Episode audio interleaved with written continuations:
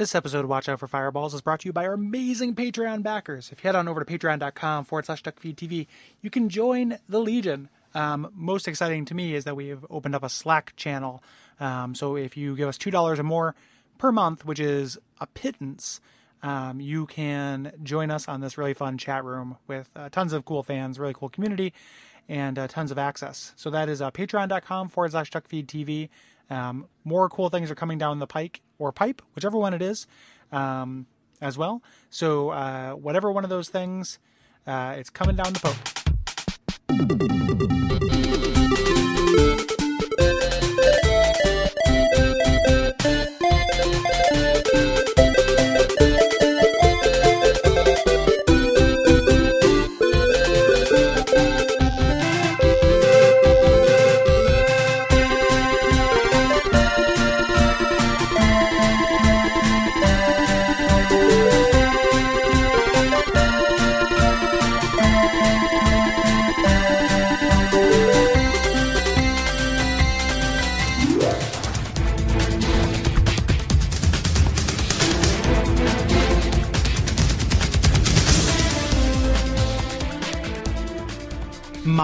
Gary Butterfield. My name is Kole Ross. And you're listening to Watch Out for Fireballs. It is a retro video games podcast. Yes, and this week we are talking about the demo for Metal Gear Solid 2 Sons of Liberty, which was developed and published by Konami for the PlayStation 2 in the summer of 2001.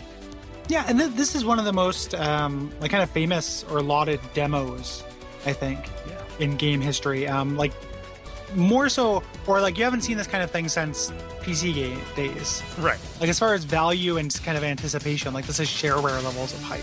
Yeah, this Um, is like it's been ensh- enshrined in the demo for the Stanley Parable. Yeah, yeah, yeah. It, this is a famous demo, which is just kind of a weird, weird thing to say, but it, it's true. Um, and it came with a game called Zone of the Enders.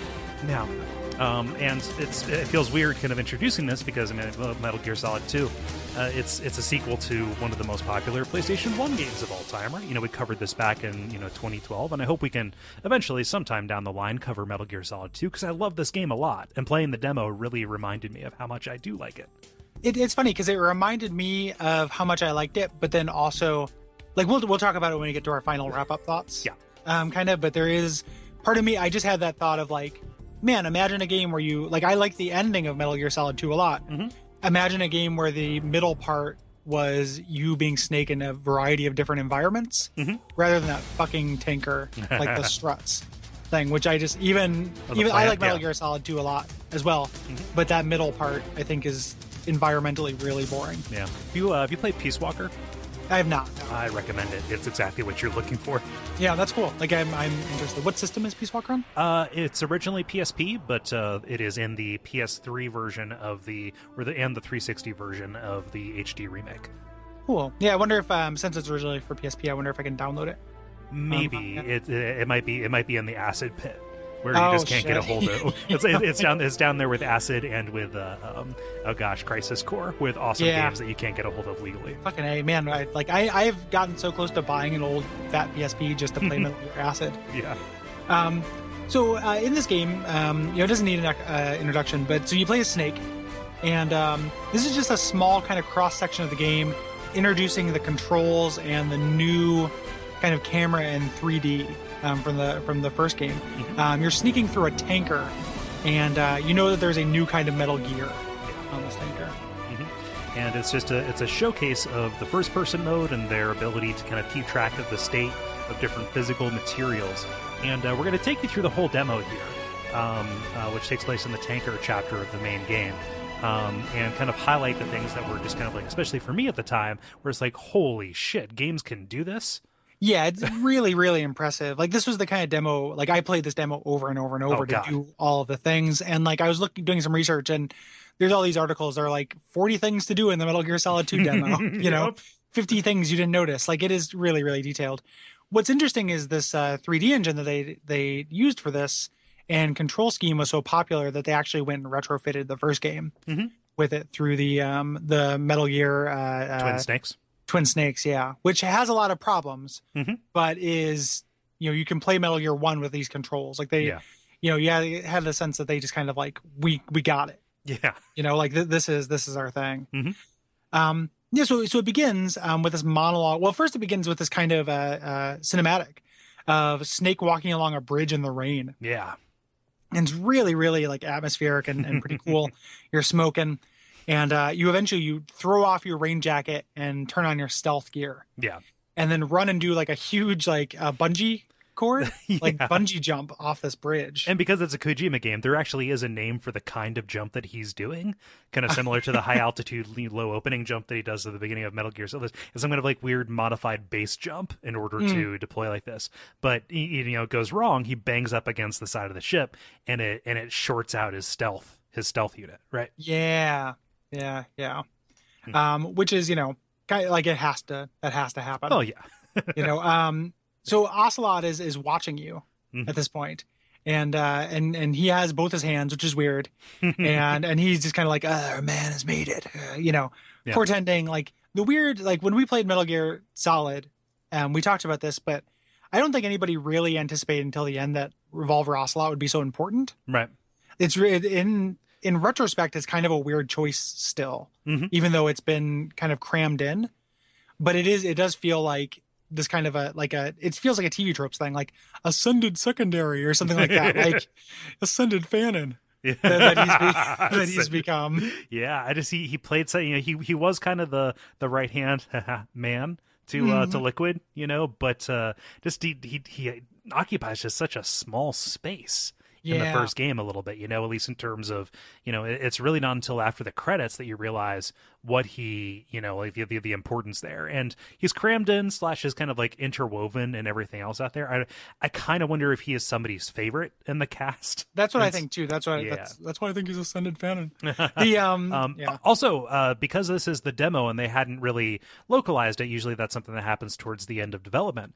Um, all the dialogue here is in Japanese, um, so you're going to be uh, kind of like reading it through subtitles and uh, hearing it how it sounds over there. and and and otacon does not sound like such a weenie Christopher like- Randolph is a saint. Yeah. the um I love this uh this codec conversation you have with him. Um because it has my favorite detail that's ever been in a Metal Gear game. And we talked about this in the other in the other episode too, but how uh every country group and dot com has their own Metal Gear. which like the idea of Zappos being able to deliver a Metal Gear to me in three days or, or shipping is free Well, they they, they is like would my favorite thing. they would use the Metal Gear to deliver it. I mean, we're not that far off with Amazon's drones and stuff. oh sure, yeah. Did you um I put on Twitter, did you read that article, that Amazon thing today? no. that pop just to date this uh, podcast uh, we're recording this on the 15th um, there's a wall street journal or wall uh, new york times rather Yeah. um, amazon article about just the nightmarish conditions Mhm. of working at amazon but the white collar workers so like it, it's already part of the story we know that they just you know they parked literally like parked ambulances outside their 100 degree warehouse Yeah. to take away workers if they died from heat stroke Mhm. um, that's the kind of super villainy we're dealing with here um, but then their white collar workers, like their business culture is super, super weird and cultish Mhm. and miserable. Like it just sounds like the worst possible thing. You should read the article because it reads like fiction. Yeah. It doesn't read like a real thing. Yeah, that's that. That's why the drive is to employ yourself. God damn it! Yeah. like don't don't do it. Don't go. For, Yeah. don't go in for that. No, it's uh, th- that that explains the Twitter exchange I saw too. I thought you answered it the right way. Yeah. Yeah. The um yeah, so so every dot com, Amazon has their own Metal Gear. Um, but the big thing here, the the big kind of takeaway is that it's amphibious. It's an amphibious anti Metal Gear vehicle. Mm-hmm. Yes, it is a Metal Gear meant to destroy other Metal Gears. So again, the arms race is progressing. Yes. Yeah. Um, and this tanker is, you know, controlled by some Marines, right? This is the U.S. government, you know, ostensibly taking this out to the middle of the ocean to run some test operations. And Snake and Otacon are part of a kind of a UN recognized uh, uh, kind of like NGO called Philanthropy, which is specifically uh, against me- or for Metal Gear deproliferation. Yes, which which all makes sense. Like this is as as kind of a nuclear uh, uh, metaphor. Mhm. Like this is a thing that would happen. Yeah. You know, there there are similar things that are just about nuclear disarmament. Um, you're on the bridge. You're just kind of waiting, and you're introduced to your your gear. Um, you get the tranquilizer gun Mhm. here, and this is where they introduce like this first person aiming, which is so key because the effectiveness of the tranquilizer gun depends on where you hit enemies. Yeah. Um, and he tells you this, and it ends up making a huge difference. Like, it kind of it reminded me of, and it's been a long time since I played it, but it reminded me a little bit of like Resident Evil 4 Mhm. And how that changed from Resident Evil 3 to 4 or Code Veronica to 4 Yeah. and being able to aim makes such a big difference in this kind of like slow action, Mhm. you know, genre. Yeah. It- Um, and it's just really, really huge. Yeah, and it and it changes. It makes it makes certain interactions more tense, even though it does give you the you know the ability to more readily go into first person. Gives you a better understanding of the way the 3D world fits together. Yes. You know, because Metal Gear Solid One is effectively just a 2D game. And that's that's really noteworthy because when you go back and play Twin Snakes um, with the first person, it's very easy. Yeah, and it was it's because it wasn't designed around it Mhm. like you are essentially cheating when you're playing you know twin snakes um like doing a camera hack Yeah. So Um, and the way that they show you this too, like you're just, you know, Otacon's giving you a little, a little bit of a walkthrough, but it's not saying now press square to do so and so. It's just Snake just testing it out and firing it to make sure it still works. And you, Yeah. you get to see the whole, the whole loop of the way it goes. You get to see him aim and shoot. Points out the laser sight, which just blew my mind. yeah super super super cool Yeah. um you have uh, some other stuff with you you have your cigarettes um which you know snake uh, I bet you you're- haven't read the Surgeon General's warning. Yeah Well, yeah he's, you know he doesn't need you uh, the i love how snake looks here too because these graphics are really mind-blowing at the time Oh, yeah. but and snake still looks good and like bodies look really good but his face is really weirdly it's like really like drawn. Yeah, his his cheekbones are too sharp Mhm. um, for my taste. Yeah. And, and his and his mullet is more pronounced. Like in Metal Gear Solid One, they cut it off because fuck rendering that as he Yeah. runs around. But Yeah. here, you know, it's it's it, you know it's full shine and glory. Like somebody's been mixing eggs in with his with his wet food. yep, Yeah.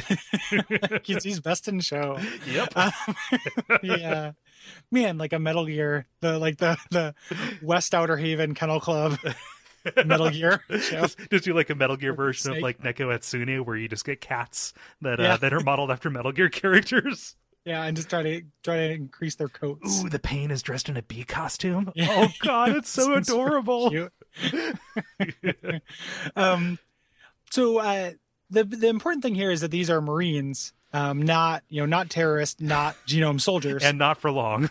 Yeah, well, exactly. It's funny because it, it sets up that gameplay wrinkle. Like, don't kill these people, and then immediately just watch them all die brutally Yeah. because um, some like Sam Fisher's, Sam's Fisher, like come in and murder them. Yeah, attorneys Fisher. Yeah. Yes. Yep. Uh, c- come in very startling, like blood spray, like just straight Yeah. up, like it looks like like if this was any more like a sp- sprinkler, a bunch of kids would run and jump through. it. Yeah. Yeah. Um. So you, so you see them do that, and you, you don't do anything because you're just one man. And eventually you see the leader, and, and he's Russian, Mhm. um, which you know by his haircut, and then he puts on a, a Russian hat. like a ushanka. Yeah. Yeah, he does that little dance, and then he pulls out a nesting doll, and then like plays March of the Volga Boatman like over the PA just to make sure you know.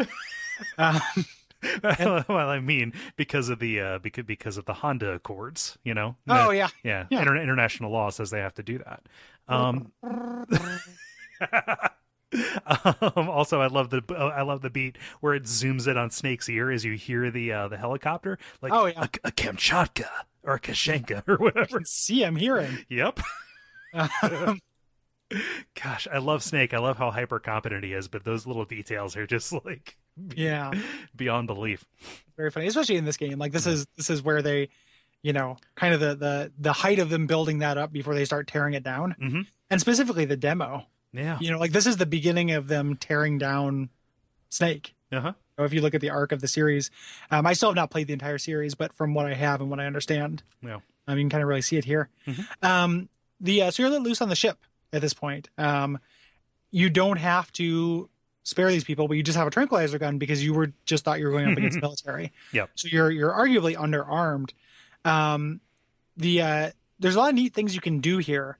Yep. Like stunt verbs that you have. They're not that useful necessarily, but it's awesome. Yeah. So like when you take somebody down, like if you decide to choke them out, which I do, just with reckless abandon, like it's that horrible Mad TV sketch where Will Sasso is uh is is what's his name from Under Siege. Oh yeah, yeah. You know, like the, the bodies don't disappear. They don't just flash away like a Metal Gear Solid 1. So you have to do something with them. So, you know, there are these gates on the side of the ship where you can just drop the enemies off. Yeah, you, you drown them. Yeah. Like that, that's what you do with the bodies, and it's it's it's the right thing to do. And later you get an actual gun, so you can shoot them in the head after you've tranquilized them or choked them out. Yeah. Um, you can hold up guys, Yeah.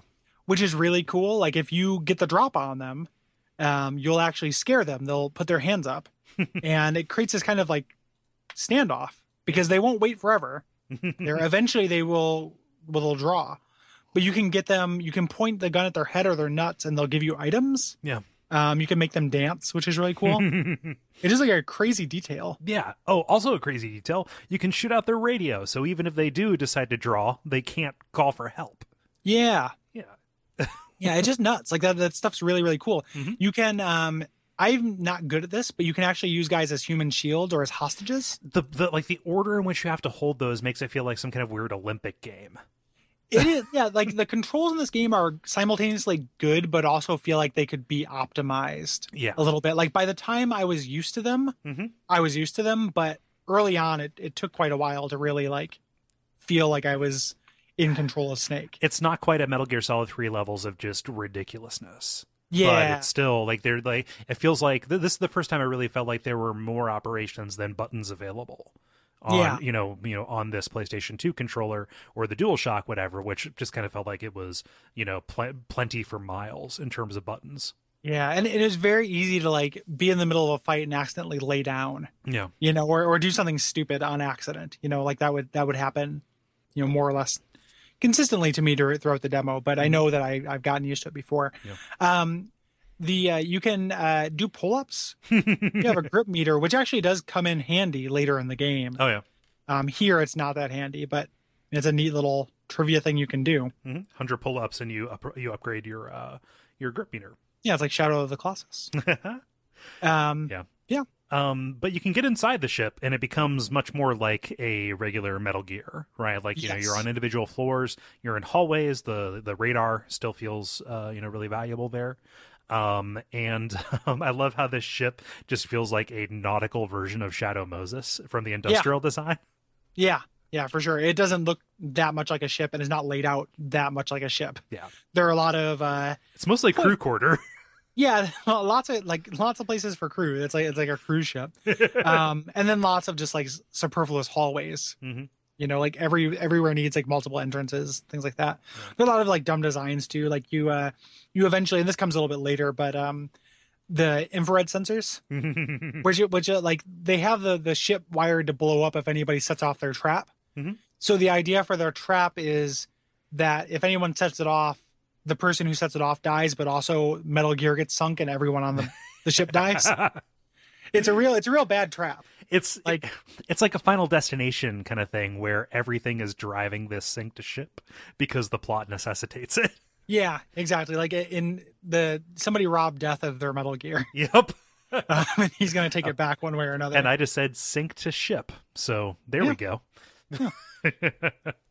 but yeah, there are various uh, var- various decks here. Uh, again, another small detail that I was just blown away by when you walk in. You know, after after opening up the the, the I guess the bowl the bulkhead. Yeah, there we go. Um, uh, you actually identify a guard by the shadow. yeah, yeah. Again, it's just it's really signaling like you're working in 3D space now, Mhm. um, which is really cool. and he can see your wet footprints. So it's not just like, oh, there's snow that's been disturbed. I've got to go follow this. Like there are minor details that you just haven't thought about that are going to work against you. Yeah, so like if, if you're if you're being a super spy, like you come in, you wait to dry off a little bit. Um, later, when you start shooting people in the head after you knock them out, and you walk through their blood, you leave blood footprints. Mhm. Which I like leading people to ambushes, and that, I spent a lot of time doing that when I was young, like setting up blood footprints and then like being in a locker, and then when they come out, shooting them in the head. if only you could like suspend bodies from the ceiling so it would drip. Yeah, And they would get to it and look up and like, ah, and then you Yeah, jump it- out and take them down. it'd be like the sloth room in in Seven, Yep. but instead of air fresheners, it was genome soldiers. Yep. I, I mean, I recognize these are not genome soldiers; they're nomads. um, the kind of the highlight of this first floor is getting into the the crew lounge, like the giant rec room that takes up most of the ship. um, the military they work hard, they play hard. yeah, so this this this room might have just said like they might they might as well have just called it like crew deck E3. Yeah, I would love that because, you know, this is the thing that I read about in E3 coverage at the time and was just desperate to get my hands on. Because, you know, after you clear out the one or two guys who are down here, you can like you can shoot the ice bucket off of the bar and watch the watch the cubes melt in real time, Gary. Yeah, Gary, in pretty- 2001, I was excited to watch ice melt. well, I, I remember being super excited to watch that ice melt. Like all of this stuff was just like it was the first time I'd seen a video game do this stuff, mm-hmm. And now it doesn't seem quite as unusual. But some of that attention to detail is still pretty impressive. Mhm. Like that ice thing, you know, being able to have an ice bucket in a game and being able to knock it over and having individual cubes is not that impressive. But the way that they melt and everything is still pretty neat. Yeah. Um, that's it's kind of the standard. This is, you know, 15 years ago. um, I love uh, destroying their really fancy TV Yeah. because I remember in t- 2001, this was like the hottest TV I'd ever seen. It was like flat screen plasma TV, and I'm like, oh, this is four thousand bucks in, two, in 2001 money. just to watch the, the, the black spot spread from wherever you shoot it. I would I would leave and come back or try and re, you know reset the area so I could shoot in a different in a different place just to make sure it was done dynamically. And it is. Yep. It, it is done dynamically, which is super cool. The big glass pane that separates the two parts of this, Mhm. if you shoot that, it will slowly gain kind of spider webs of, of cracks. And if you destroy it, if you're staying right next to it, the glass will shred and hurt you, Yep. which is just great. Like that's that's nuts. that's that's wonderful. Yeah. Uh, individual liquor bottles, you can shoot Yep. them off of shelves um, along with magazines. If you shoot the magazines off, you can look and see what's inside of them. Yep, yep. And of course, it's all porny stuff. Oh, yeah. You know, because uh, Because Metal Gear. Yeah. Um, speaking of, um, so eventually that you get you've done everything you can here. You can't go downstairs Mhm. um, in the demo, which is where you ultimately need to go. Yeah. Um, so there's no way to go up, but up, and you end up in this uh, another floor. There's not a whole lot here other than a bunch of lockers. um, Man which- sized lockers. You've never seen lockers so luxurious. th- these are these, These are, are luxury walk in lockers. lockers. These are pretty nice lockers. These are these are these are lockers that sleep like a man. um, one of them has a uh, pinup girl in it, Two of them do.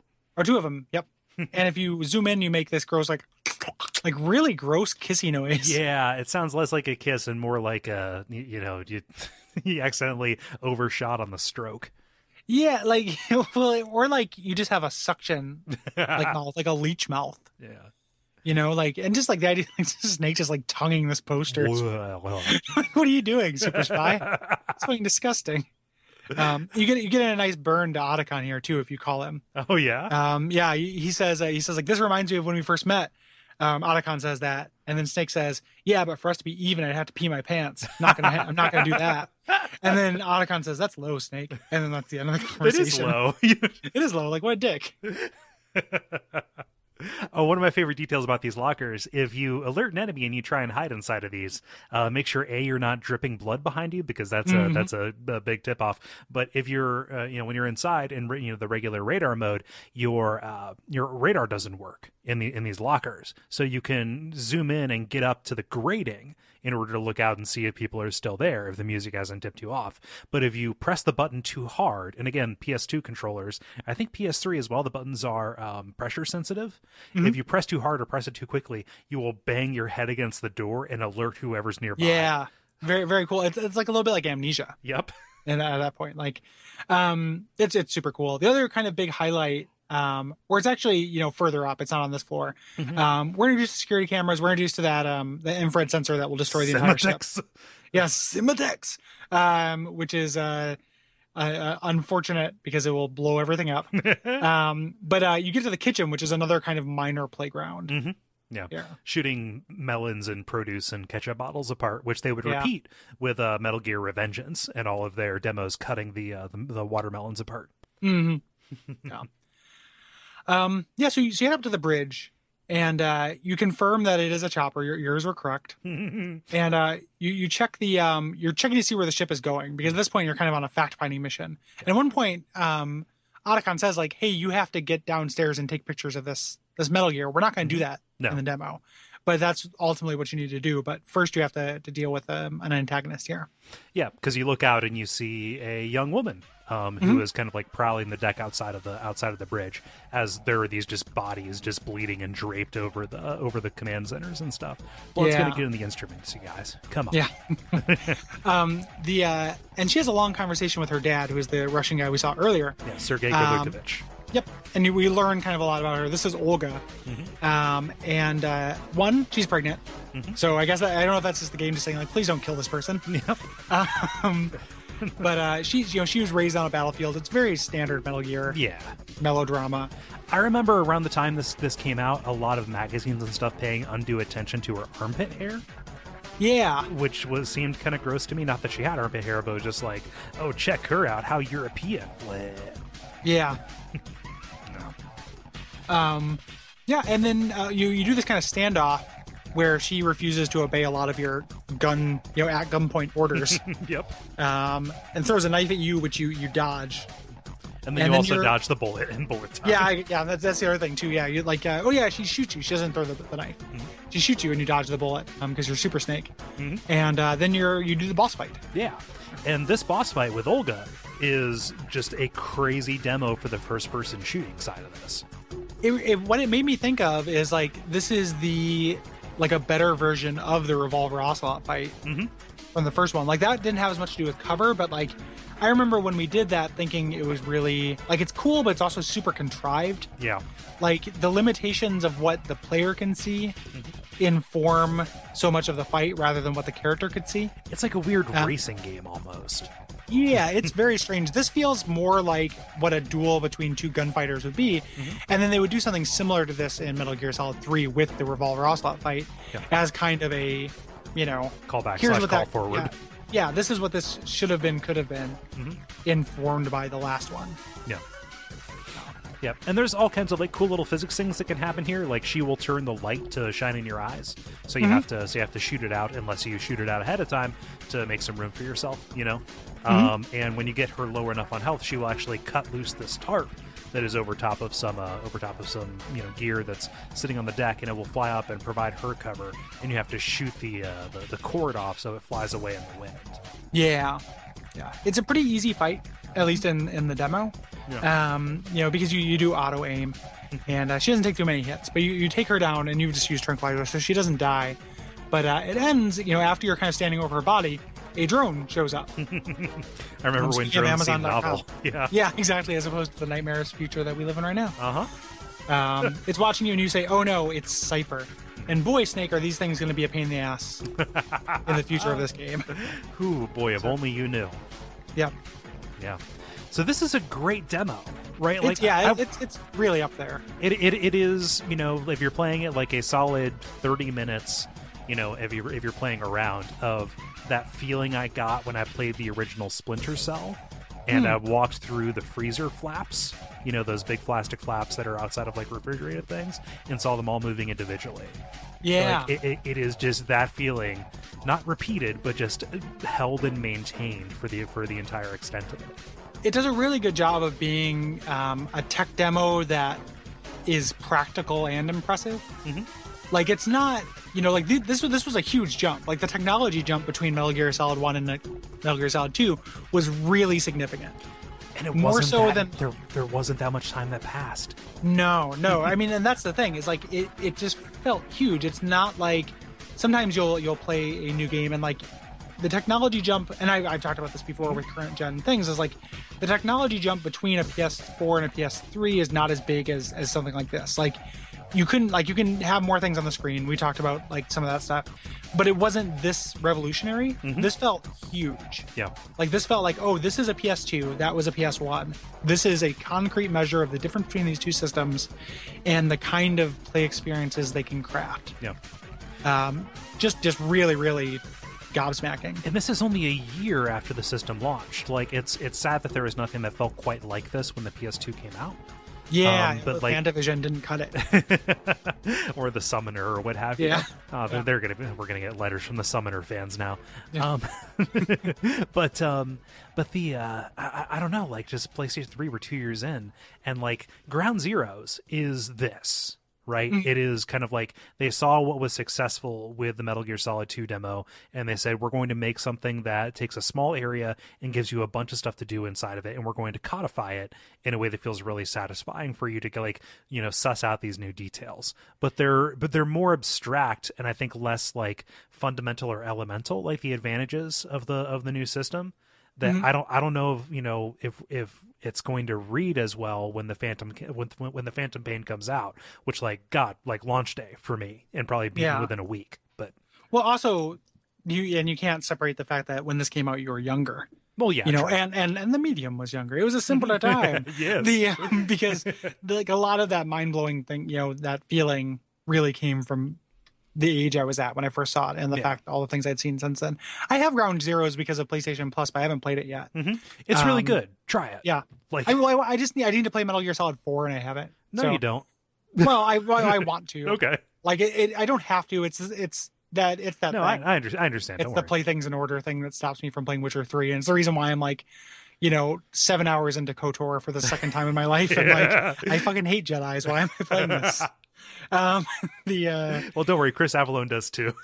yeah, exactly. Like that's what that's what I hear. So I just need to rush through it. It's just that like I I have I'm such a, a collection of competing you know urges. Like, but side quest, I like side quest, but they're so boring. Why do you do this, Bioware? Um, you know, it's it's the same reason why I haven't rushed through Mass Effect to get the Mass Effect 2 Mhm. I just end up wanting to do side stuff, and it ends up Yeah. not being good enough. Yeah. The um, yeah, but um, and and this is the thing is that like the demo is where the really cool play shit happens in Metal Gear Solid 2 hmm like there is cool stuff that you can do play wise in Metal Gear Solid 2, but it's mostly clustered in this the beginning and the end. Mhm. And the middle is a lot of samey looking corridors for a long time. Yeah. You know, and like it's cool. Like I'm a Metal Gear Solid 2 defender. Mhm. Like I like it and I like all how up its ass it gets at the end and all those things. I dig Mhm. that. The I can't defend, you know, the struts. The big shell. Yeah. Yeah, the big shell I cannot defend. I feel like that's an indefensible game location. Yeah. And, Um, and, and just like we're talking like structure kind of stuff, we see a boss fight here, and it's really satisfying because it feels more down to earth and everything. But like, there is not much in the way of boss fights in, No. in, in the rest of the game, you know, which is something that Metal Gear Solid One did, and then Metal Gear Solid Three took and turned into an art. You know, I know we're just talking about the demo here for this episode, but uh, but but yeah, like just if we're Well- if we're trying to fit this into the into the broad thing, like I think that we played the most satisfying boss fight. yeah, yeah. It it is it's worth talking about even though we are just talking about the demo because it's so intentional and and we can we don't need to get into the weird meta thing. Like that Mhm. that's what's kind of impressive about it is like we were meant to be that impressed with those aspects of the demo and then meant to feel kind of disappointed with the middle Mhm. and then meant to feel confused by the the end. Like this is one of the like as we'll get into when we talk about the thing that came with the demo. Mhm. Um I don't always like I don't think Kojima Wankery always works Mhm. as well as it did in Metal Gear Solid 2. Yeah. Um and and even though it made for a, a real flabby middle play experience, I still think it's kind of masterful. Yeah. In that respect. One of the best demos up there with like the Stanley Parable weirdly enough because that's such a good demo. Yeah. Um Yeah, I, I don't know that I have anything more to say about it. Like this is one of the best releases on the PlayStation 2, especially in those early tho- those early days when all I had was like Onimusha. yeah, Ona Onimusha and Oni. Yeah. Um yeah. So um but it didn't the demo didn't just come by itself. Nope. There was something Um, else in that case. In yeah. fact, they had the gall to ship it with the wrong artwork. Way to do like a triple fake out, Konami. It is it is very it is a huge troll. Um so what came with the uh with the Metal Gear Solid 2 demo, Kole? Well, Gary, what's your name?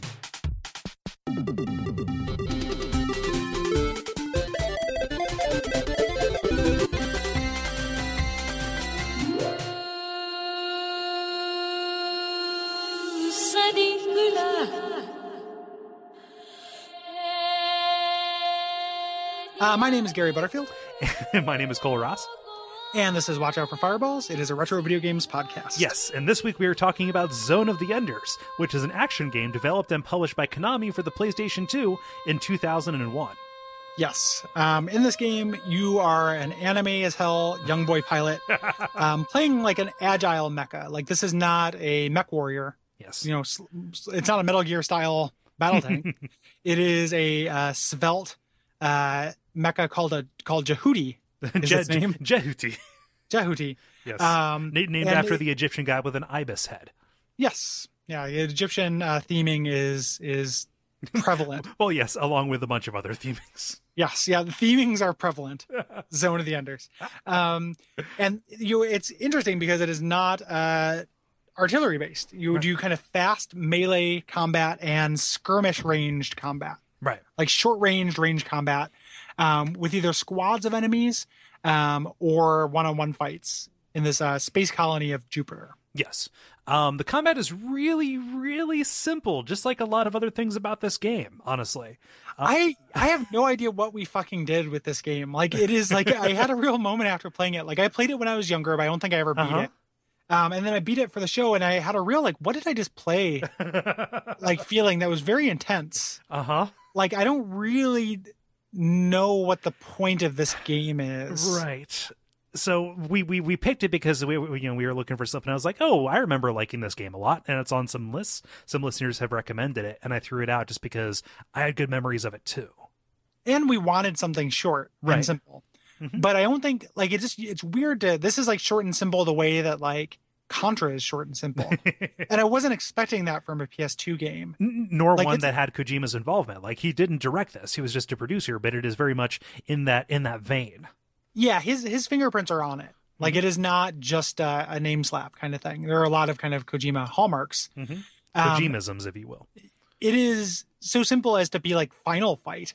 Mhm. Like it is, uh, you have um, regular attacks, and it's all based on range, which is kind of annoying. Like it's just one button attacks. Mhm. You got one button, and uh, you know a regular attack and a sub attack, and it depends on the range and whether you've just dashed or not. Yeah, or you can charge them up. Yeah, Um, that's that's yeah. And the thing is, like everything you do looks pretty cool. Like this game is, you know, you talk about whether something creates heat or light, and usually light is the good thing.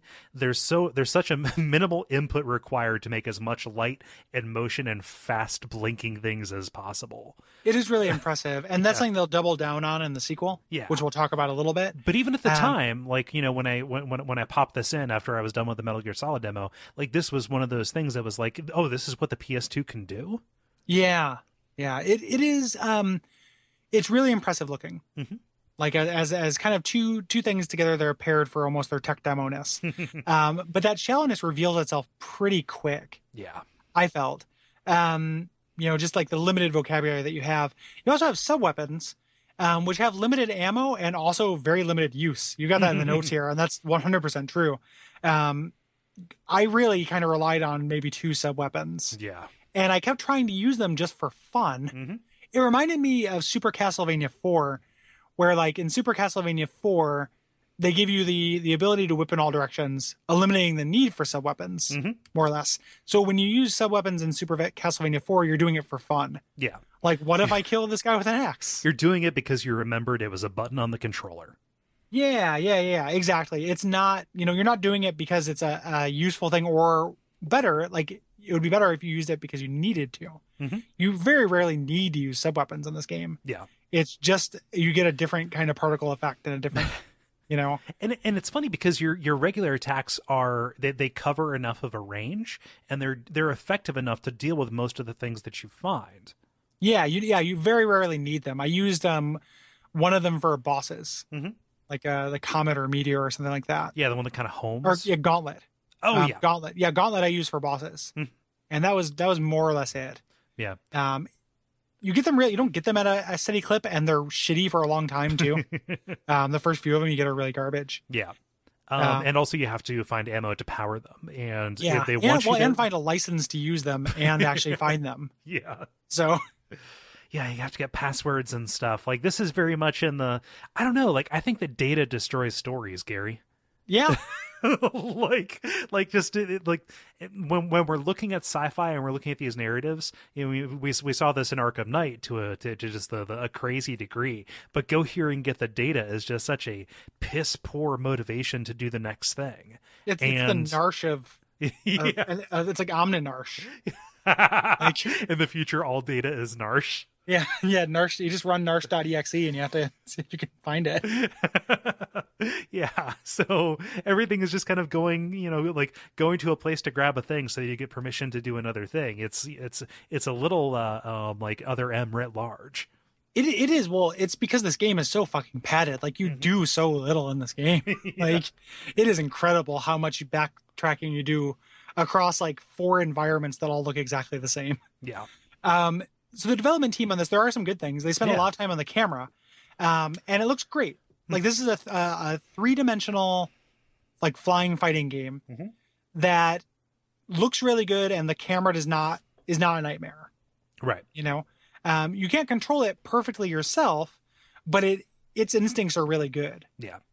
And you spend most of the time zoomed in and locked on on like one enemy that you're fighting. And you know after you get permission to do so you can switch your lock on very quickly, right? Yeah. And like it's not like the camera is just always pinned on you. It knows when you're engaging at melee and it knows roughly what you're going to be doing. So your character or you know your your your robot, your orbital orbital frame has has permission to do all this crazy stuff as the camera stays in one place, making everything feel very like fast and kinetic while not disorienting you by you know kind of forcing you to kind of keep yourself aware of what is where. Yeah, you're, you're just you, you and also with very limited input from you. Mhm. Like it's not a technical game. It looks like you're doing very impressive things, and you're just tapping a button. Yep. It's like that. What is the game that got all that heat for that? Because it has the awesome button, I forget. Oh, Saints Row. Saints Row has the awesome button. Yeah. and it just and it just does stuff without you having to do anything. Mhm. Like it just does cool stuff. And like there, it's played for kitsch. Mhm. Here, that's not really the tone of this game. Every button is an awesome button.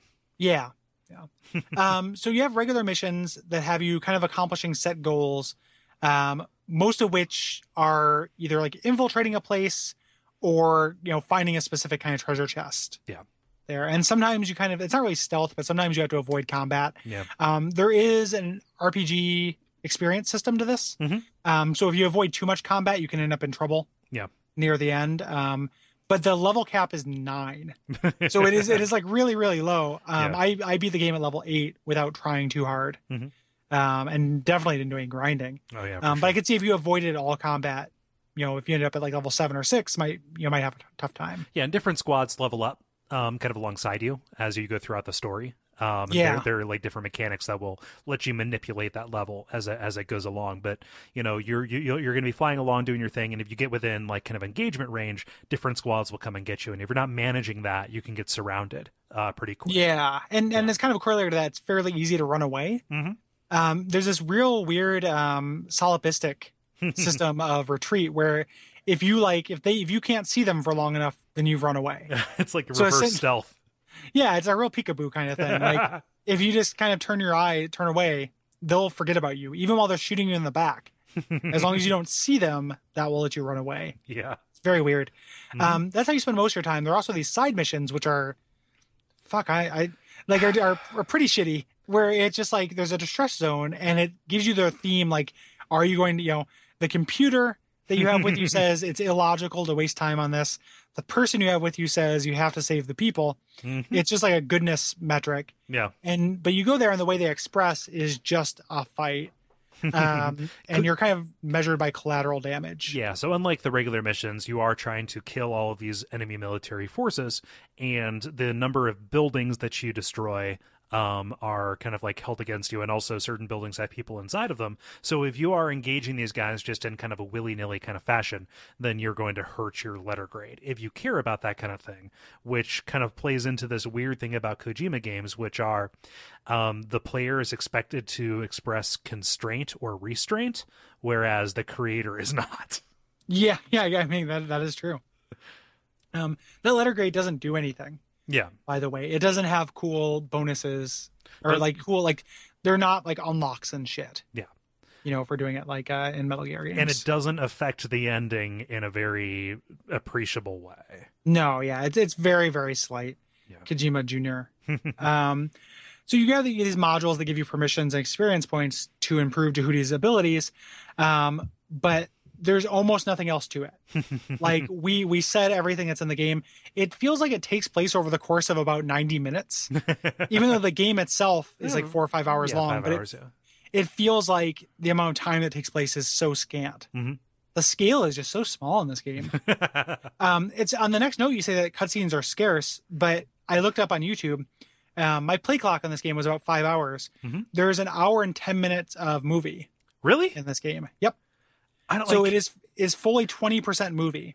in like in terms of like actually showing enemies and people doing stuff because like a lot of the times when it takes control away from you you're just in this uh kind of like cockpit view or looking at like terms you know as this Well, that- defining that's stuff what I for mean. you I don't mean like yeah. necessarily a cutscene, but like it's twenty percent Yeah. non-interactive content. so it's not eye candy it's not like cinematics like kojima would but i guess it's like kodak is is really what it is it's is kodak like- it's kodak like kojima would and that's a bummer. Yeah. Like twenty percent is a lot, and that's not my favorite thing. Like I like Kojima. I'm not as big a fan of his as you are, Mhm. and that's one of the things I don't. That is a known quirk of his that I don't like. Mhm. The idea of spending, you know, fully a quarter of your playtime in a non-interactive sense. Mhm. I don't think that's a strength. Yeah. Like I, I don't like it. no And here, where the game is not really strong enough to make it worth it, Mhm. Like the actual things that are being shown to you and the story that's being conveyed to you during these parts where you're just twiddling your thumbs are not very interesting. Yeah. For the most part. Like there are a couple of exceptions, like a couple of things that are okay. Um, but like that's a real bummer. It like kind of shows that why like nobody shouldn't like that shouldn't happen outside of a Metal Gear game. Like for some, that's the weird anomalous series that's allowed to do this one really bad dumb thing, and we all think it's okay. But you put that into a different genre or a different game, and it just destroys pacing Yeah. and destroys my goodwill in a real serious way. you say we all think it's okay you've never played metal gear solid 4 Yeah, I, nobody nobody thought that was okay the um the it, and i'm a metal gear solid 4 defender so there we go to do to do two games in a row, like to do this right after 999, two games that required so much of my time to be passive Mhm. is maddening. like at the end of this, all I wanted to do was play a video game. Like at the end of this month of Watch Out for Fireballs, like that's literally all I want to do more than anything is play a game. Because I haven't gotten it from Zone of the Enders or 999. Like Mm. it is, it is so. I mean, I I'm exaggerating, obviously, but like it is so much of that time of the last month of WAF has been spent passively staring at words. oh yeah oh well we can't say anything bad about anime so Oh yeah, yeah, yeah, exactly.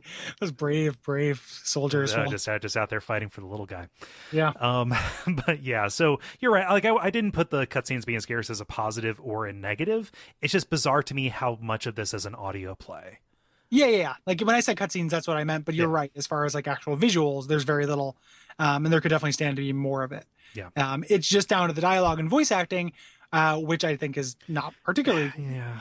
Um, this was directed by uh, Noriaki Okamura and uh, just published by Hideo Kojima. And it is interesting to see where he got his greasy thumbprints Mhm. on this, and and we'll point those out. Like there's just the parts that just scream Kojima in the middle of this. And and the Wikipedia article for this is, is kind of crazy. Like this isn't abject suffering. You know, this is watch out for fireballs. But um, if you go in and look at the creator points, they have a very high opinion of uh, again the the just the, the themes upon themes upon themes. You know, what is the theme of Zone of the Enders? Simply, what is life? What is living all about? As what what game did you play? what game did you make? yeah, what game did you make? Yeah, What words do you think you wrote? as as demonstrated by the struggles of the protagonist. Yeah, good night. Um, so there's a direct sequel to this. We're going to talk about a very little bit, but we didn't get too far in it. Mhm. Um, I believe- I don't want to speak for you totally, but I, I didn't get very far in it. Neither did I. um, the second runner, and a Game Boy Advance uh, tactical RPG spin-off called Fist of Mars. Which I know nothing about. I don't know anything about it either. I love tactical RPGs. I'm scared away by again just endless cutscenes and dialogue from it that's not very good. But like that sounds like it's up my alley. Mhm. Um, so maybe I'll check it out at some point. Yeah. Because as much as I'm, I'm kind of negative on this, I don't hate it. it's just it's like hating this game. There's like a Kurt Vonnegut quote about criticizing science fiction writers, where it's like Mhm. hating this game would be like putting on a full suit of armor and uh, charging full speed at a ice cream sundae.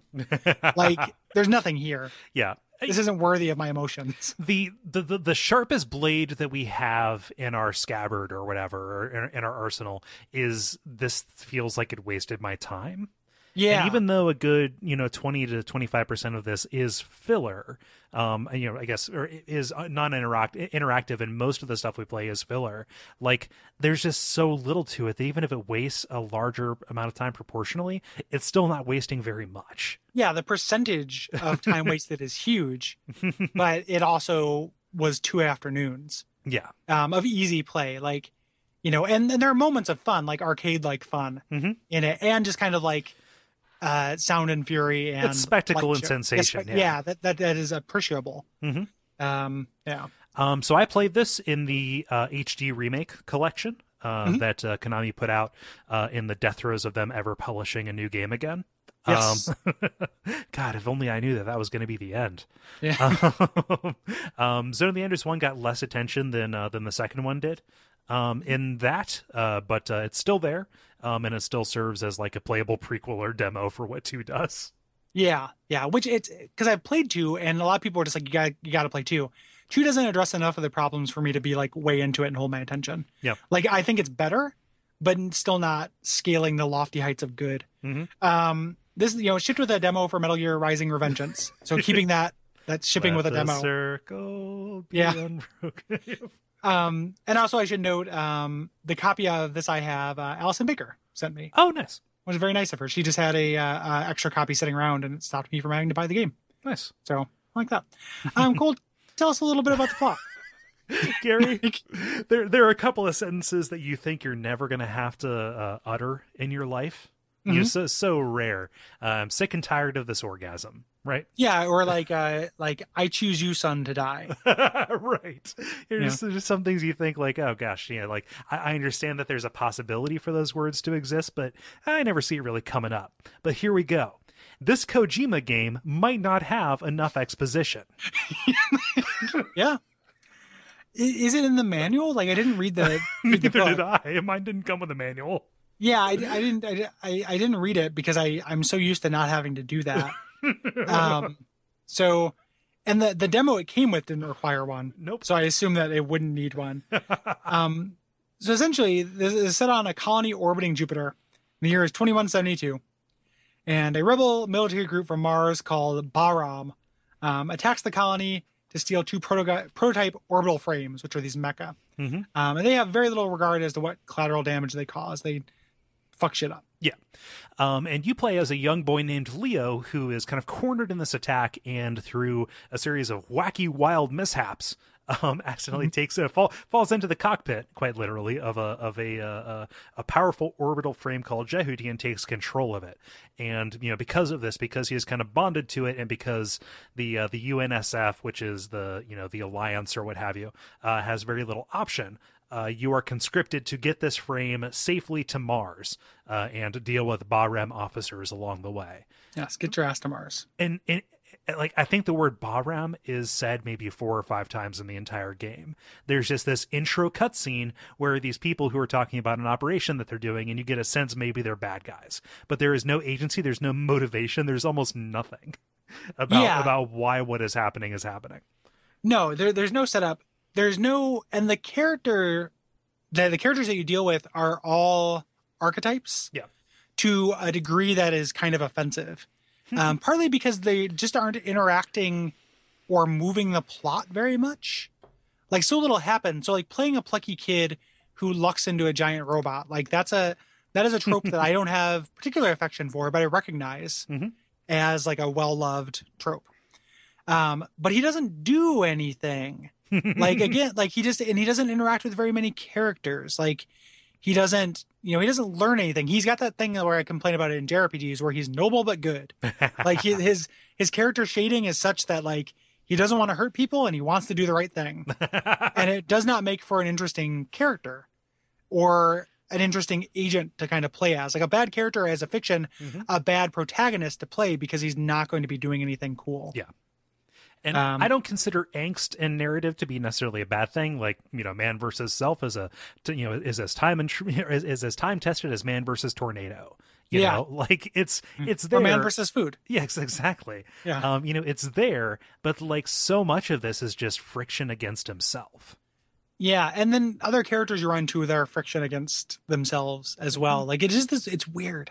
Uh, and and you know this this this cribs a lot from different animes and different things that are in the mecha genre. Neither of us, I think, are especially literate enough to call out exactly where this happens. You know, as we mm-hmm. would be to say, "Oh, Ice Nine is from Kurt Vonnegut," right? Yeah. like you know that, that that that that's our language. I know that like Neon Genesis Evangelion is kind of a kind of a go to for this game, but I can't say it in which way aside from talking about the ways in which war messes with people, which that's Yeah. just Kojima's gig. yeah, I don't I don't have a deep catalog with robots, and and I've talked about it before, but like given the choice at a crossroads between dragons and spaceships, I usually will choose dragons, Mhm. um, and that's something that I have more background with. Like Yeah. I like giant robots; they're not my favorite thing. I like the Big O. Mhm. Um, like I watched that that show, Mhm. and that was that was interesting. I watched Um, lots but of not, Gundam Wing. Yeah, yeah, yeah. and like the the cool the cool things about them were never just like robots though. Mhm. Um, and then there's also that weird and and I don't want to offend anime fan 99, but like the there's a Western way to do mechs that I like a little bit more, which is that Mech Warrior Exo Squad way, Mhm. where they're less powerful and they're more kind of tools. Yeah, Um, you know, like they're clunky and they're machines. that's a It's little bit. not romanticized. That's like in the in the in the weird boring Gundam series that I stopped watching because it was too much of a metaphor for like World War One or something. Where like like the like that's definitely the case there, where like the individual mechs are just a way to dehumanize warfare, as opposed to what, Yeah. what you saw in Wing, which was all of a sudden we're able to make these mecha gods or what have you. Yeah. You know, and I, and I can get into that. Like that, the the, uh, the idea of this being like an extension of warfare, I can get into more than this kind of power fantasy Mhm. that this is. Um, so it, it introduces it's introduces with a bang. It- we're definitely a medias res um, in this. Um, there are explosions on the outside of the colony, and orbital frames kind of come into view. Mhm. And uh, you listen to this radio chatter between these uh, these Bahram forces yeah. that were introduced to uh, Nohman, Viola, Axe, Slam, and Night Raid. Um, Night Raid. I can't match up the individual pilots with their with their orbital frame names because when you fight them, you see their the the, the, the frame names. But I Yeah. can't I can't tell you who among the ones that we killed was Night Raid. Yeah, who? What? What does Slam pilot? I, I don't know. Um, yeah, that, that's just Uh, Maybe if we it- watch the OVA, Gary. Um, that, that just seemed like a fiddly, overly detailed thing to me. Yeah. Yeah. But we see this little kid running and there are explosions, and he's having this flashback to uh to like the you know in the snobs versus slobs. It's the snob who is kind of giving him shit for being an ender, which this is just a little throwaway detail. An ender is just one of these street urchins who is foraging and trying to scrape by, scrape a living away, right? Yeah, yeah, it's essentially just second class citizens. So that is the zone that we're in with the game.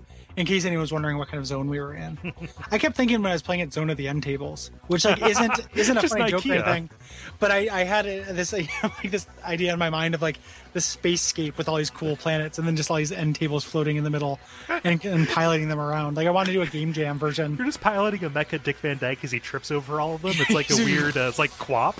Yeah. um, yeah, you have to make it from one end of the universe to the other.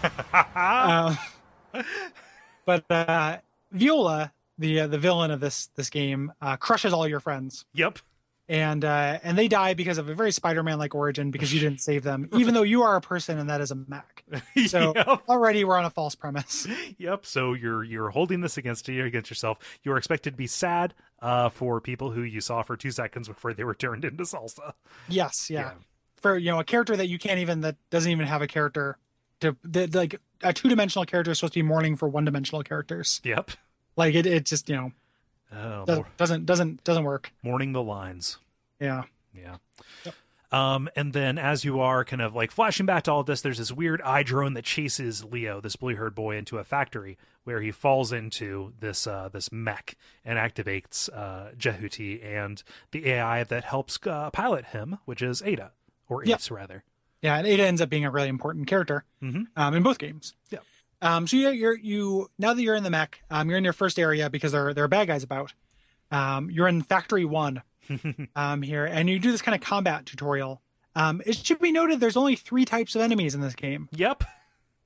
That's inexcusable. I know, Um, right?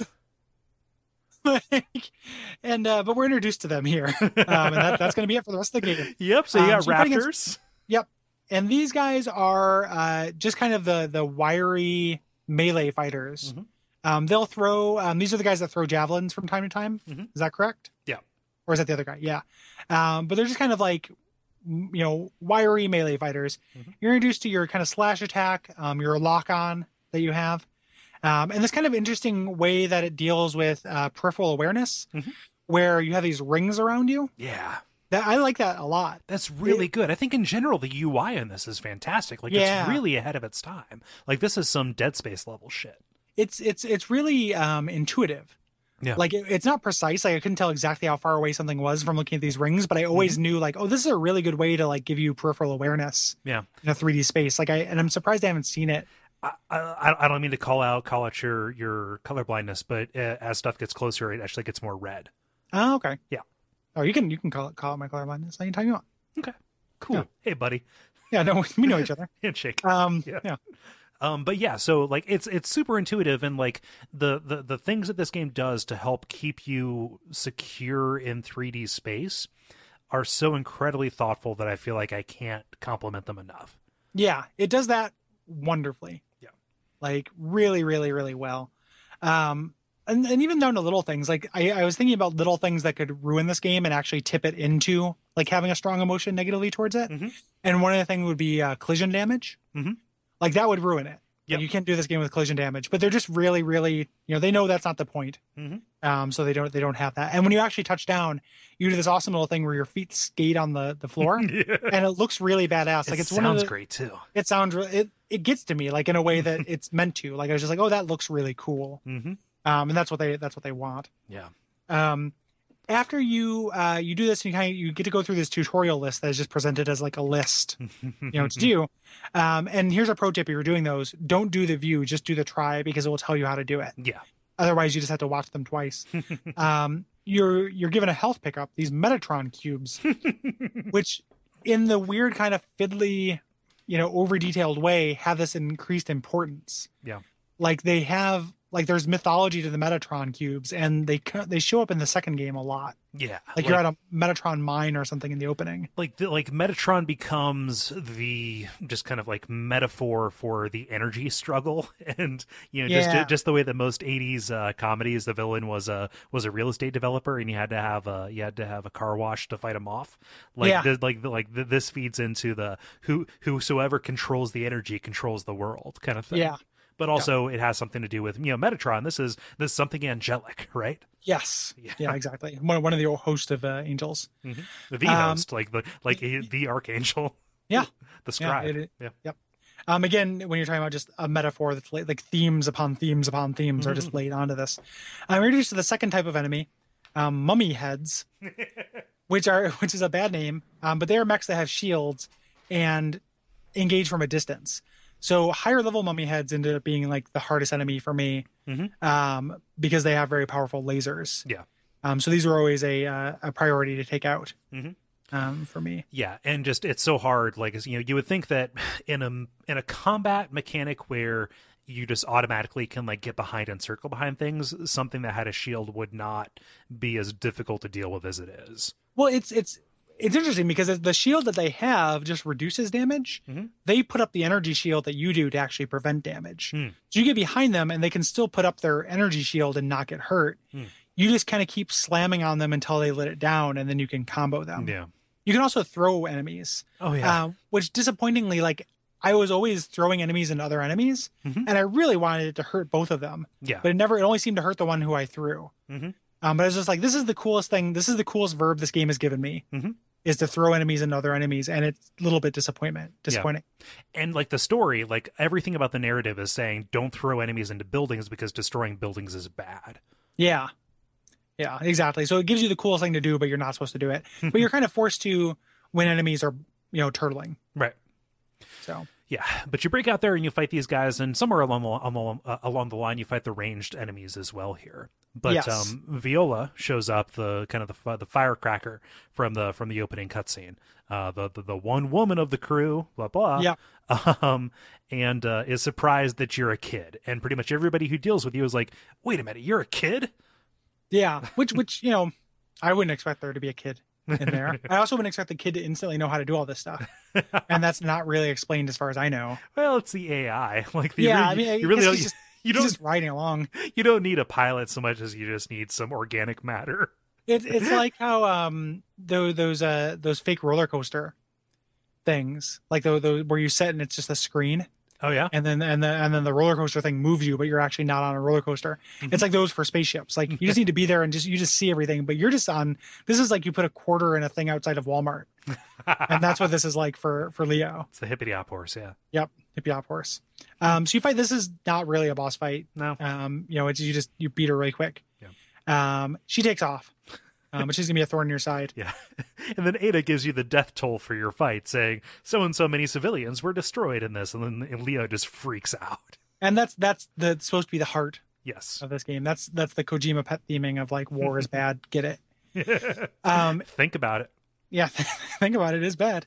Um, Atlantis uh, radios in, and um, Elena, who works for this this kind of coalition of the good, um, understands. Hey, you're you're upset, but we need you to get this this frame to Mars, or more people are going to die.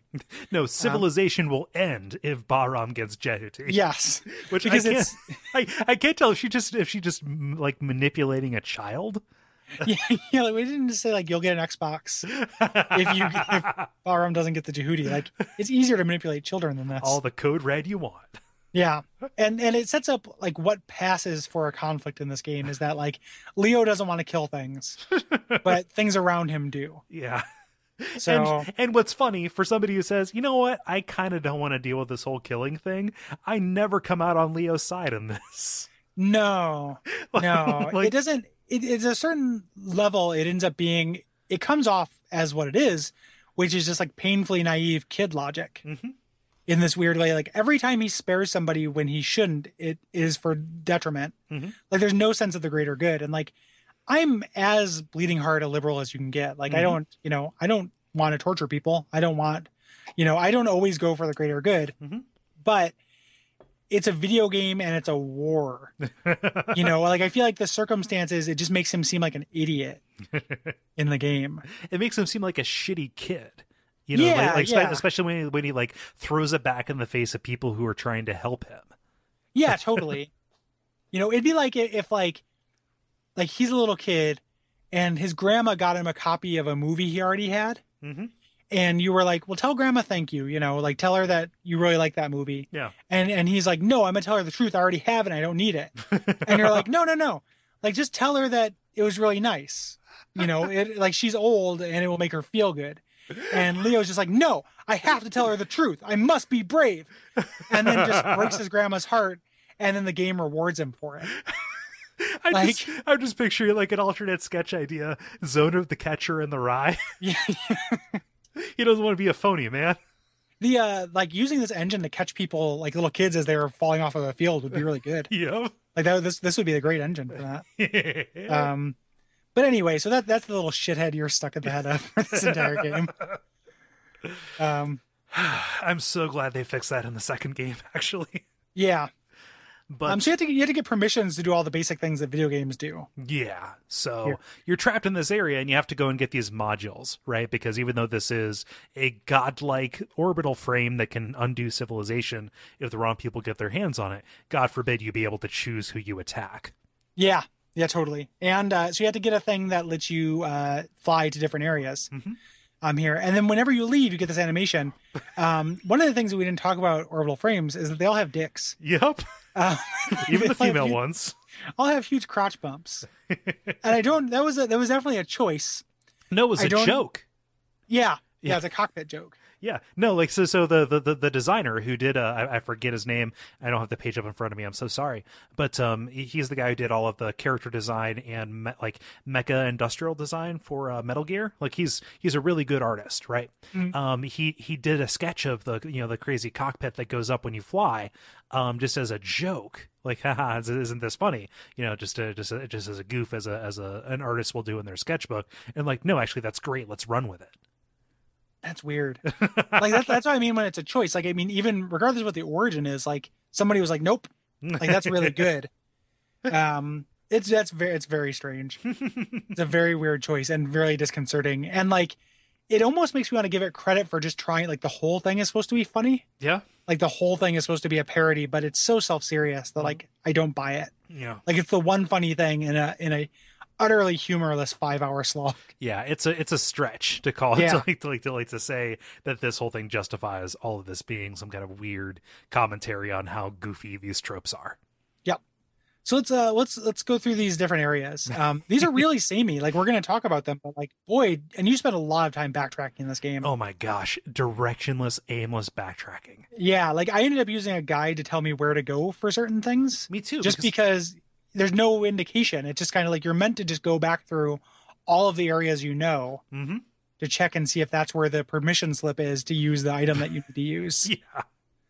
Um, good night. Just unforgivable. I did the same thing because I just I didn't want to prolong this. Like Yeah. it wouldn't have added to the like once I noticed that's what they were doing, I don't need to experience it because I know like no, you're not going to trick me into doing that. Yeah, I, I know what that adds, it's not enough. So Yeah. start off in residential block uh, SO2, Yes. which is where you live. this is your home and you come in and like i wonder if father's alive and ada says there are no biological signs uh, completely uh, numb to the to, to the tragedy of a child but in Mhm. reality most of them were probably evacuated Yes. Yeah. Yeah, but there is one person left, uh, ceviche, and she is a shrimp dish that is made out of Well, you- shrimp and lime juice. well you see this the, the citrus cooks the shrimp yeah, it cooks your friend, a blue hair girl. Um, and if she and if she uh, solves enough puzzles then oh wait. Yeah, the uh, no. yeah. So so shrimp girl. Um, Sel- Celvice. That- that yeah, you, you pick up a shrimp girl um, from the church, yep um, and she's gonna she's gonna be your buddy, and hang out inside Jehudi yeah for, why for are while. you saying it like it's a 90s band Because that's how they say it. In the that's how they say it. They say I, I, I always hear the emphasis Jehuti. on Jehuti. Je, Jehuti is, is what I hear. I, I really feel like I've heard them say Jehudi. It, it said Jehuti in the sequel, which is weird. Maybe that's what that's why I play more recently, Oh yeah. and that's why I'm doing that. Mm. I just Not I, Je- Jehudi and the Blowfish is what you're working towards. yep, is what I am. Oh, what do you make? Um, Um, but yeah, so she is running towards the church trying to uh, save some people. Are like, no, no, don't save people. That's for me to do. Uh, but then this uh, this Bahram guy shows up pilot, piloting Tempest, which is this gigantic uh, jellyfish frame. And boy, oh boy, is this guy smarmy. He calls Jehuti Yeah. a kid's toy, even though this will undo civilization. that's all of the bosses. Yep. are smarmy, um, except for the lady boss at the end, who's like evil and smarmy, and then the final boss, which we'll get to, who is confident and smarmy, uh, or evil and confident. It, it like it makes the the whole transition. Hmm. Um, so this is the first boss fight, and and playing through this again, I didn't remember very much from my first time around, Mhm. and I was kind of excited for a minute because I was like, oh, is this going to be a series of boss fights? Yeah.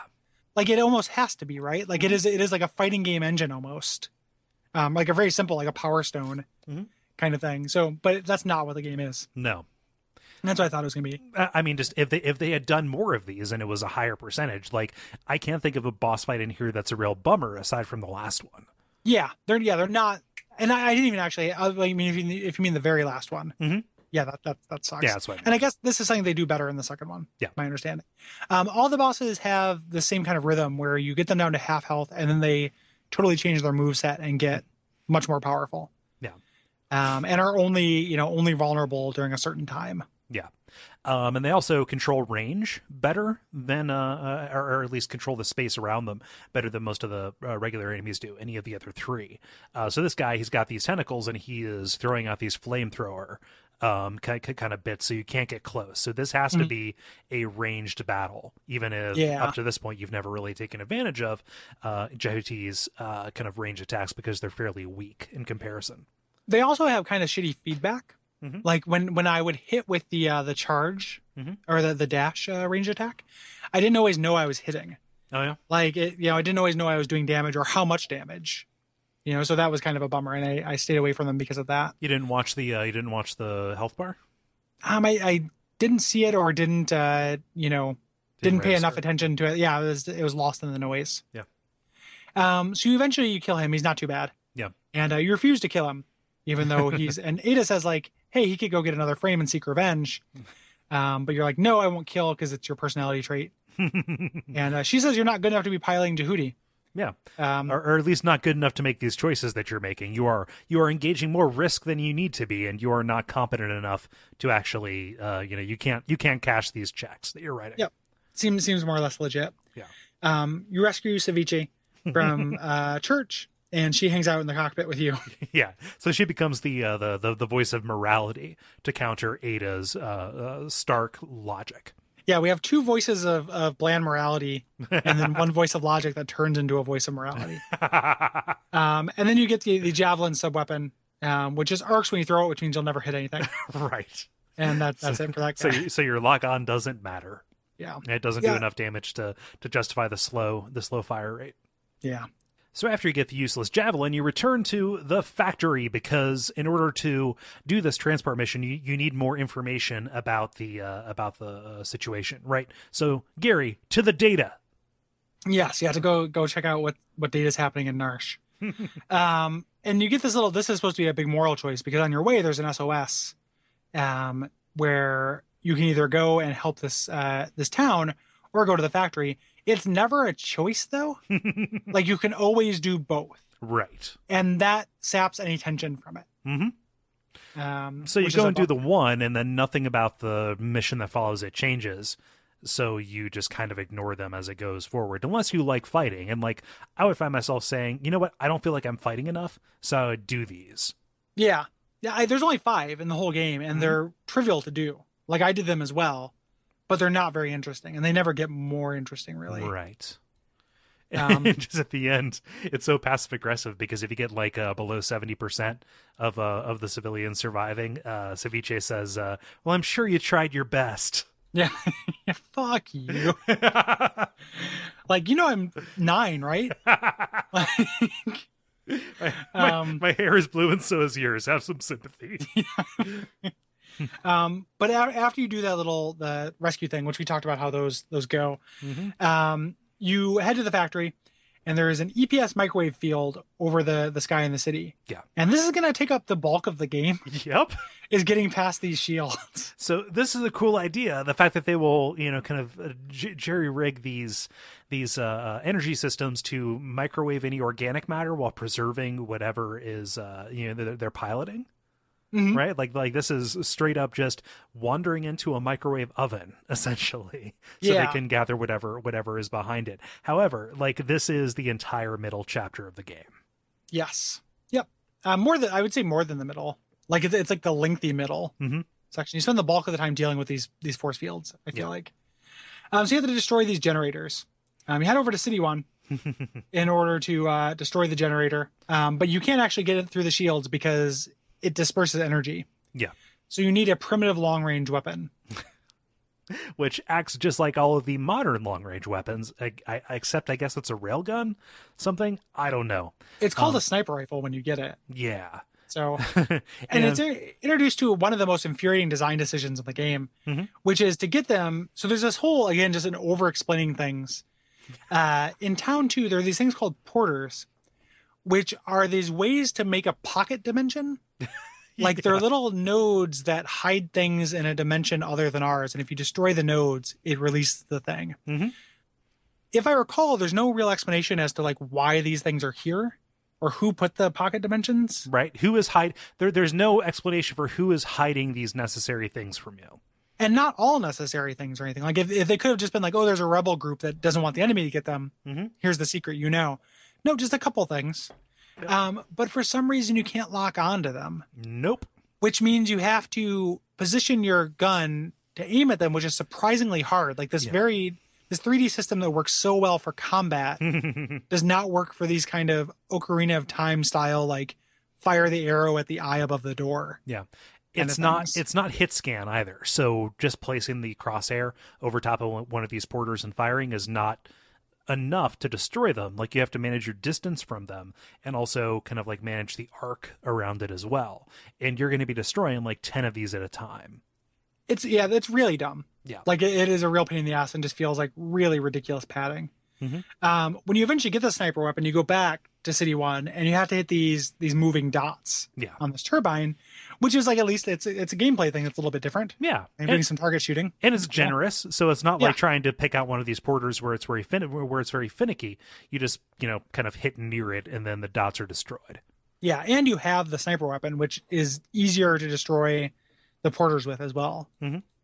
Um, so then you um you you open this thing up, but there are still more shields things you have to You- power down. You've only diminished the shields. In order to actually take it out, you have to go to these two these two separate and distinct mm, these two separate and distinct mountainous areas to destroy the uh, the, the the antenna, or at least uh, power them down so that the field goes goes away entirely.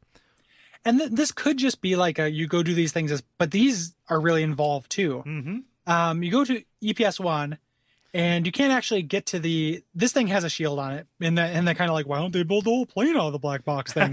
like I don't know why the enemy doesn't just put this microwave shield over it, literally everything. Mhm. Um, but you have to kind of go into this your first indoor area. Yeah, and this game does not thrive indoors, Gary. No, no, no, no. Like I just kind of hammered on buttons until I won in indoor areas, and that's all I could really do. Mhm. Um, you're introduced to the useless halberd subweapon, which like roots you in place and is really hard to aim. yeah, it's like having a gigantic laser greatsword. And at one point, the game says like halberd we- halberd subweapon is good against enemies that use the halberd, no, which are the level three mummies. But no, it's not. like getting charging the mummies and just hammering on them is what's good against those mummies. Yeah. Um, So, so after you destroy this first the, the, this first antenna, you go to EPS two, which is the exact same geometry. It's the Yeah. same mesh. it's so lazy, but except they put a shield up, which they should have done Yeah, EPS one. it's not just the shield over top of the antenna; it's the shield blocking the entrance to the little highway um, that Yeah. leads into the into the little maze inside. So to, to get through there, that kills anybody who's alive. Uh, Ada tells you that there's this ability that Jehu- Jehuti has to uh, to pilot a drone. um, so you go on this very long, like kind of subquest Yeah. to go um, pilot like the weakest version of your enemy, these raptors. Yeah. And and so just kind of like they lay out these conditions. It needs to be one of these. It can't be damaged. It can't have been piloted by somebody. It has to be a drone. And this is a little bit like call Meryl. Her frequency is on the back of the CD case. It's well worse than that, I'd say. Oh, yeah. like yeah it, it is it's a little bit like that because i say i think we saw one somewhere because way back in one of the areas you fought there's one but the fucking thing that's annoying about that is there's nothing to indicate those aren't damaged uh huh. like they go out of their way to say they can't be damaged and you saw you know in anything that is not just the general just like blocky geometry Mhm. stands out in this game so like i did notice them Yeah. but i was like oh they're just scenery because they're dead They're inert. They're they're embedded in the fucking ground. Yeah, so uh, you presume that they're damaged, but one of them isn't. so you have to go get the permission slip to take it over, Mhm. and then go take it over. Yeah. And this involves this is the first time where it's really going to ask you to go to every area you've been to before. Yeah, and and I did it, and this was the one time I did it. and after this, I was like, that's stupid. Um, when you start piloting this little drone, you are playing this weak ass version of the enemy, and you still have to fight a lot of guys Mhm. Through this maze, which is hard. Yeah. Um, the game is very forgiving as far as like saves and re- you know continues Mhm. and stuff, which is nice. Yeah. Um, so dying is not that big a deal. And even I appreciated this change of pace. Yeah, yeah, right me here. too. Yeah. Because I appreciated anything like that it did that was different. like, I don't know, I could have used some mini games or some shit. Like, Mhm. I don't know. Um, but eventually you get the you get to there and you destroy the weak point, and uh, and get out with your Raptor Yeah. EPS two. well, no, the Raptor just kind of like powers down. Oh, At that yeah, point, I felt which bad is- for him. Why didn't well, why didn't I bring it back? Because I'm gonna fucking need it later. like the fact that they make you retrace those steps is really obnoxious. Like Yep. I'll never need this again. It's not like the enemy knows how to make force fields. Um, I forgot about that. Now I'm mad again. so So, so with the uh, with the force field down, you can go to one of the three areas that you that was blocked off from you before. Yes. In this like crazy epic cityscape, it's like the inside of this toroid kind of like figure with this energy pillar in the middle of it. Like it looks epic, right? yeah, And I hate it that looks word. really cool, but it doesn't. It doesn't really. No, nothing when you actually get to it looks cool. Yeah, It looks very early PS2. Mhm. Um, like just very very plain kind of textures. Oh man, I- just remember one of my biggest uh, disappointments from the PS2 era. Uh, Mhm. I mentioned earlier I was a Gundam fan back around this time. Uh, there was a like it was like the first Gundam P- or uh, Gundam game to come out in America. It was like a, a Gundam something or other, Journey to Jaburo, um, which uh, was just a very clunky. Uh, uh, just kind of like mech combat kind of game, as it would Mm. be, and that was just kind of like heartbreaking. And it came out right around the time this this did, and they I- both had very similar looks to them. Like getting into Gundam games would be like getting into Shin Megami Tensei games at this point. Like, is there's just too much there? Like, I would have no idea what to start, Yeah. where to start, and what is what. I, I feel like we have more people who are in our fan base who could tell us an entry point to SMT games Oh, than sure. for Gundam stuff. So course, like yeah. I like at least there's a little bit of mooring there. I feel like Kat Bailey has probably written like a thousand Gundam, you know, intro to Gundam things Mm. because that, that's her her jam. Yeah. Um. Anyway, uh, so now you can actually uh, head towards that city. You've you've knocked down these two things. Um, and conveniently, because uh, this is the one point where the game feels to be narratively expedient, as you're flying over this factory, Ada says, "Oh, this is the factory where I was made." That Right? is Her- that her- is that comes up like in two seconds. yep. Wait, wait, so wait, un- wait a minute. Is that your home? I do not understand home. I am just a computer. Ugh. It's like th- this is so unreasonable. so so you get through the mountains, um, you're shot out of the air, and it turns out you have a virus. Mhm. It is acting all weird, and there's kind of shades at the end of Metal Gear Solid 2, which is cool, Mhm. where she's saying weird, random, out of context stuff. Yeah, she's like marking targets as things that they are obviously not. Yeah, yeah. And there's this gigantic super frame in, in front of you. This like big, you know, city city sized Mhm. frame, and she calls it a raptor. Um, you cannot fight it at this point. No. Um, and you have this this uh, uh, this virus, so you have to go back to her home base, which she just told you about, and and get this vaccine. Which like what what what metaphors are we mixing here? Like, go get the vaccine for the the computer virus. I don't even know. Doesn't the vaccine present like prevent something? I I would think so, and it doesn't seem like the correct word for it, you know. No. And it's just kind of weird that it's just a thing you upload. Yeah. But um, once you go get this, um, which the the tension here is supposed to be that you can't take any hits Mhm. because you're you're stuck at one hit point. Yeah. Um, and they give you a Metatron right when you get here, and it just to show you that it doesn't do anything. Yeah. Um, but yeah, you have to do a fight against a low level, low level enemy without getting hit. Mhm. Um, you do so, but you still can't fight this thing because you have to go get another goddamn key. like the lock and key system in this game is unreasonable. Yeah. So if you go back, uh, there's this gigantic energy attack that just like kind of hits you immediately and takes you down to next to nothing. And it says, okay, we can't actually engage this person because it's way too powerful. Yeah, it, it one shot me. Like it killed me Oh. consistently. Um, so you need to go get permission, a permission slip to use this decoy program. um, and when you, but before you do that, you go to town three where you're going to get the decoy pro- program and find that it's full of invisible enemies. just now, why wouldn't they use those? Again, it's the black box argument. So before you go get the decoy program, hmm you have to go get permission to go get the stealth vision hmm using Which- the raptor that you left in the fucking tower. Yes, the raptor that you left in the fucking uh, tunnel system, which you had gotten some kind of crazy anti stealth thing from him at that point in order to see a crack in a wall. Yes. so he's going to help you see these guys. Like this is Inception levels of like questing. Like th- it is, it is like a fetch quest with just like layers and layers of going inwards. It's so weird. Um, and some programs have multiple parts and multiple passwords. Uh, Mhm. the decoy part is you have to kill all these ghost enemies. hmm To, to to, get the- to get one of them, and then you just have to go back to EPS one and then EPS two in order to get the the, the password there for decoy one or something Yeah. like that. Like we're spending one sentence on it, but keep in mind it is a tedious pain in the ass that involves a bunch of backtracking. yes. Um, and then once you get the decoy program, which is pretty cool, right? So if something is doing a big charge up attack, uh, you can leave just kind of a ghost image of yourself, so it'll go after that, or even just regular enemies will attack that as you are freed up to maneuver around them. That's pretty cool. You you still can't go fight this tyrant enemy because you have to get ammo for the decoy, which is Yeah. nowhere, Yeah. nowhere to be found. like that's really annoying. so you have to go back to all the areas that you were there in the first place. and hope they give you ammo because it's semi-random. And prior, we before you have the decoy, you would get ammo that said like question mark ammo because you Uh-huh. didn't have the permission slip to use it, but you have no idea if it's decoy or a future weapon. Mhm. So like you can't just go to all the different question mark ammos you've been to. You have to actually Jesus. keep trying them until you get to decoy. Eventually, you fight the giant thing. It's Tyrant, Mhm. um, which actually I like this fight. It's pretty good. Yeah, um, pretty good. He's got a creepy Christian Slater voice. Yeah, yeah. He's smarmy but also evil. You're just a kid. You're just a kid. Yeah. Um, the uh, so you, you take him out just using the decoy Yeah. thing for the first phase, and then he turns into a huge battleship, Yeah. like that spends most of its time like charging you. Yeah, so you have to play Toro with him, and you know the, the the the decoy doesn't lose its effectiveness here. You can actually lure him over toward one side of the map, or just leave that there and uh, like have him expose his back as he's trying to kill what he thinks is you. Yeah. So I actually like this fight. Mhm. Um, after you destroy him, um, all the raptors, not all the raptors in the game, just the raptors here, Yep. go limp.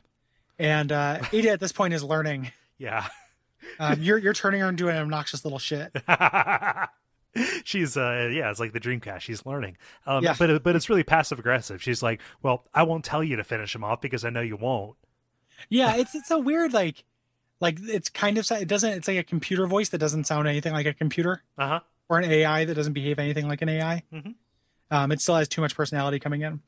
Um, so next up, um, we get connected to Thunderheart, who who is the Which like Thunderheart, let's let let's pitch something to Adult Swim where Jason Mantzoukas from the league like plays some kind of uh some kind of like mystic named Thunderheart. Yeah. in the modern age. Let's do that. Come on, man. it would be like um, what's the thing with uh, Chris Elliott?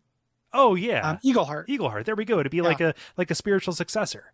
Yeah, that would be that would be great. I love the Manzook. Yeah. So but but yeah, Thunderheart contacts you, um, and he's kind of the the representative from the uh, from the alliance of all that is good uh, that you are taking Jehuti to. Um, but he didn't know that you were a kid either. Everybody expresses surprise. You would Yep. think word would get out. yes, um, Good. there's a little bit of like just kind of sturm and drang here. hmm There's some melodrama going on. I'm not a killer like you are. You don't Yeah. care. But it- yeah, but it and turns like, "You think I don't care?" Elena, I was Elena's boyfriend, or Alan, the original runner of that, was my best friend, and also Elena's boyfriend. Here's some exposition to give you like these illusions of connection between these characters that we can't care about. one of the characters, the people that they're mourning over, you never ever saw. Yeah, so it's like this is based on like, and this is almost the kind of cool meta thing I'd almost give this credit for. Uh huh. It's like based on an anime that doesn't exist, but requires intimate knowledge of that anime to work. oh yeah. but it doesn't work. Like it's like a tie, this is like a shitty tie-in game for something that doesn't happen. You know, um, yeah. Anywho, but but yeah, so you know he they, they, they throw that back in his face, and again, I fucking hate Leo. like, Yeah. you know, He's like, the worst. Don't don't pretend nobody else has struggles. Come on, man. yeah, yeah you're you're gonna you need a lot of growing up to do, Leo. Uh, you, you fictional character who can't argue back. I can't So- mic drop you.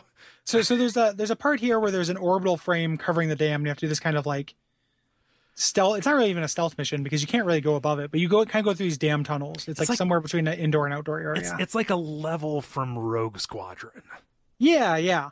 That, that's pretty pretty legit. Um, and there's a lot of ammo here because surprisingly they're stocking you up for the end of the game. hmm Like we we so we've been talking about this game for about an hour now.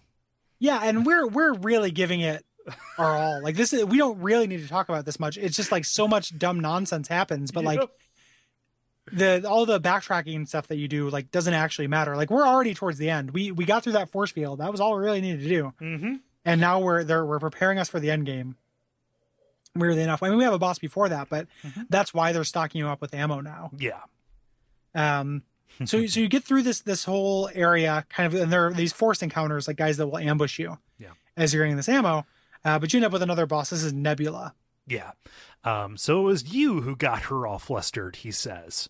Yeah, it's it's good dialogue. and Um, uh, this is like an inverse of the of the tyrant fight. He starts out in battleship mode, um, but Yeah. uh, as you are kind of playing Toro with him, he eventually turns into this kind of octopus mech midway, and he does better than most of the other bosses at uh, kind of covering himself and really restricting the amount of time that you can do damage to him. Yeah. Yeah, it's essentially like he will do this kind of like leap up above you Mhm. and then fall down into the ground which is where you want to hit him. Mhm. Um, if you hit him right before or right when he does that, um, you can actually stun him and get some hits in. Yeah. Um, but you have to do that then. Yeah, and he also uh, has access to a weapon that you do, this phalanx, which I ended up using a lot because it fills a whole area with damage-causing kind of particle kind of thing. Yeah, it's like a machine gun. yeah, and so and so he is kind of doing that to uh, kind of deny certain areas to you.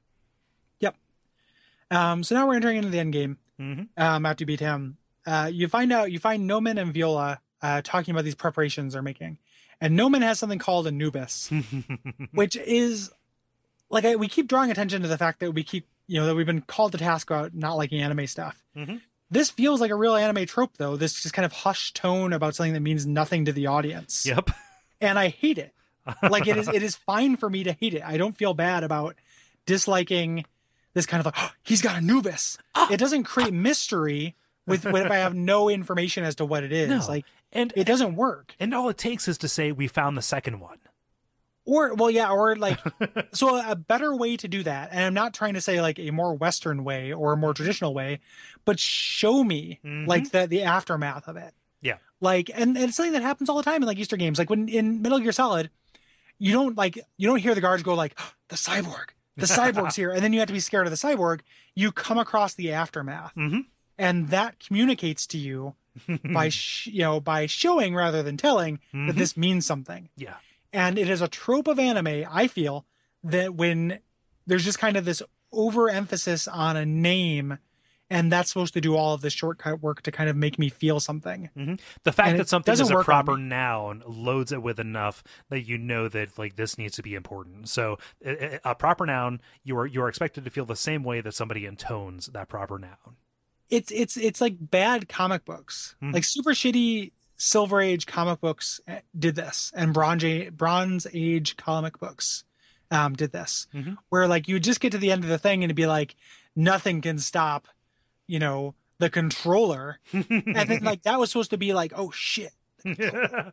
this, this is going to be a character I'm going to find out about soon, isn't it? but this like storytelling has evolved now Mhm. to where that doesn't like happen so often like it's matured to where like you know the kind of storytelling techniques that you use in another medium Mhm. have been applied here and i like those storytelling techniques Mhm. um i don't like this storytelling technique Yeah. it's not all anime No. that has this it's just something i associate with- Hashtag. yeah not all anime it's something i just associate hmm with with anime Yeah. and that I don't like.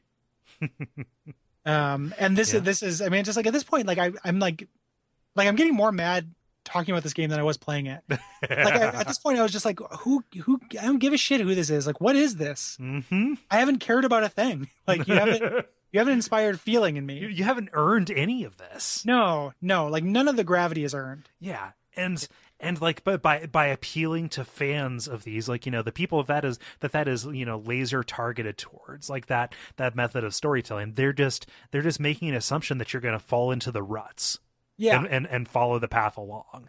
and if it works for you, that's great. Yeah. I think it's pretty bad. Yeah. Like you don't have to think it's bad. Mhm. I think it's pretty bad though. Um. So anyway, Uh, yeah. so so- Anubis. Anubis. So there we go. We don't find out about this until a little Anubis is the Jack Kelso of this game, yeah. like in every way. Exactly. But that doesn't pop up until later. We have a score to settle Oh, with, uh, right. with with with with Viola, right? And she comes in, and you know she knows you're a kid, so she's torturing you, calling you. Ah, you she's like Nelson Muntz when Bart kills those birds with the BB gun. oh, you're a killer, aren't you, killer? Yeah, How did you feel when you killed them? She says. yeah, yeah, and that that's his one. That's the one aspect of his personality. So it's his weak and strong point. Um, and you you do this fight with with her. Oh no, not not yet. It's not really a fight. It's more of just kind of like a like it tricks you into think it's thinking it's interactive. Yeah, you're right. Like you- later, you fight her. I was, I was getting ahead of myself. Um, she kind of uh, uh, restrains you, Mhm. and Ada says, "Hey, we can escape at any point." Um, but you don't want to do that because you want to protect Ada and uh, Celvice and Jehuti.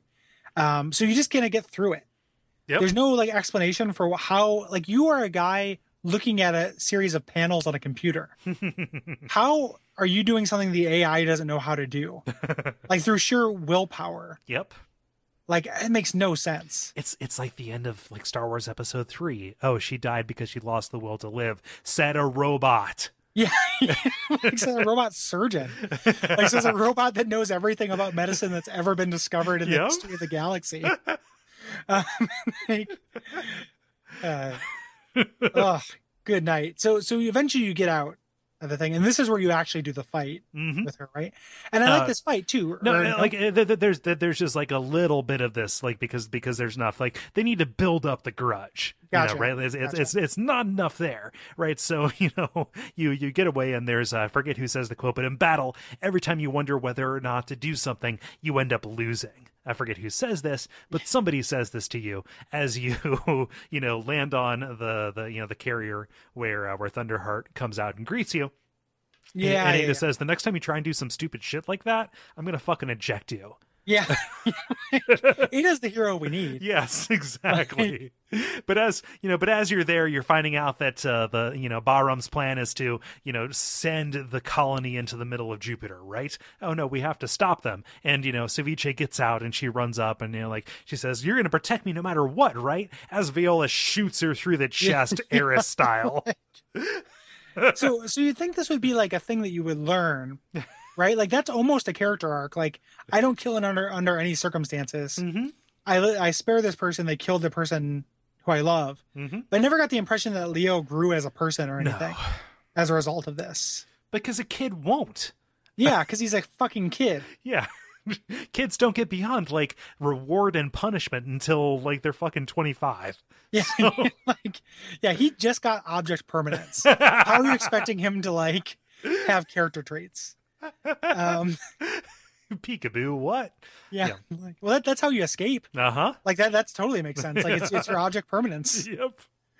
I'm just picturing that as a stat in a JRPG. Make an object permanence roll. Dungeons and Dragons babies? Oh my Yeah. gosh. They use like Nerf weapons?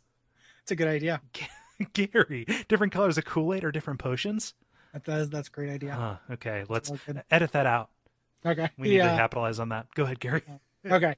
Um, I, I may or may not edit that out. Um, so she, uh, after she kills your your lady, um, you're gonna go and get revenge at the spaceport Mhm. and settle the score. Yeah, because, because they're going after the core of the uh, of of the thing itself, right? Of the Yep. colony. Yep. Um, and you're, you're flying towards it. This is a long cutscene. Yes. like here between the end. Like this is this gets really Kojima y. Um, and you're like, oh, I don't know if uh, if Celvice is okay. Hmm. and Ada says, you know, why did you try to save me? I'm just an AI. Thank you. She's growing feelings. Yeah. um, She expresses gratitude, which a system shouldn't do except to say thank you for defragging me. yeah, Um, and Leo tells this rambling story I'm not sure the point of because he talks about this time where his dad took him out to eat, even though they were poor and you never go out to eat. But then he, the conclusion he draws was, I was always unwanted, even though even though my dad was doing this nice thing for me. well, what are you talking about? Leo?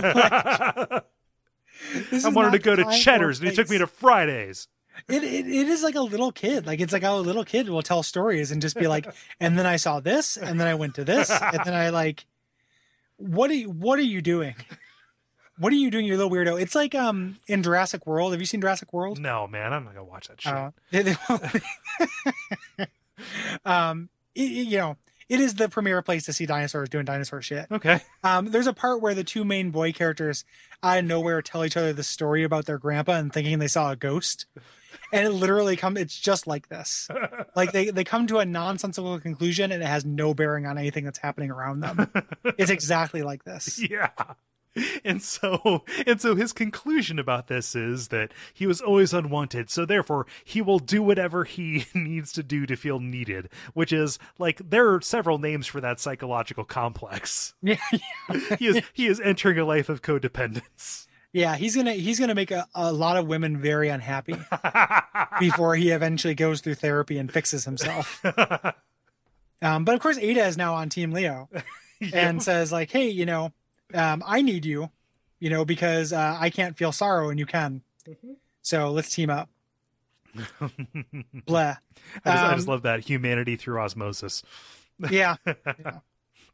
So you get to the Yeah. core, um, and Viola is there, and Nohman is telling her like, just just run, Viola. Come on, you're being you're being stupid. But she says, "Oh, my mech Nath is is immortal, and so she needs to, uh, you know, satisfy her vendetta because She hates this kid as much as we do. Yep. Yep. Yeah. And so um, this is uh, kind of like a, a little puzzle encounter, puzzle in quotes, before you get to the boss fight. I really don't like this. So you have these Yeah. bombs that are placed there to disable the core, which is fighting the gravity, and if they go off, then the uh, then the colony will fall into Jupiter itself and be consumed by the storm. Um, and so you have to go in. You can't throw them, but you have to hold on to them and grab onto them, and you can't be attacked, otherwise they're going to blow up. Yeah, so essentially, and, and there's unlimited guy bad guys. Yeah. Here, so you, you take out a group, and then um, I didn't have that much problem with this, just because th- I wanted a little bit more tension, Mhm. because like the the bombs are so far apart that like I would fight some guys, and then after I killed them, I go to a bomb, and the other guys would just not find me. Oh. Before I disarm the bomb, um, I don't know why that is. Why. I had an easier time. It could just be die rolls, but this like seemed very untense to me. Hmm.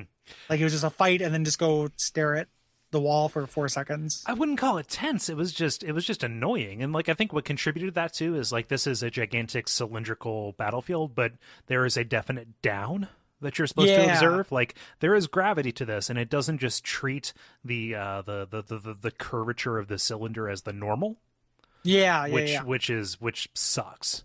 Yeah. You know, to do the end of the game and do the the final actual boss fight in this arena is a mistake. Yeah. Um but so then Vi- you- Viola yeah, shows up. Yeah. Um and she's like zombie Viola at this point. Yeah. Right? Like this is this is her literally like coming back her her mech came back from the dead or something like that because you've Yeah. already defeated her once. Mhm. Um and her whole thing is she shoots these very like tightly homing um sets of 6 energy balls at you. Yeah. Um that you have to dodge very late Mhm. which I like. It made me feel like it felt like Dark Soulsy. Mhm. Um, or or I mean, I guess like God Handy. And then, uh, but you really just want to get close to her, and that's what you had to do when you fought her before as well. Yeah. Um, you know, get really really close to her and just slam jam. Yeah.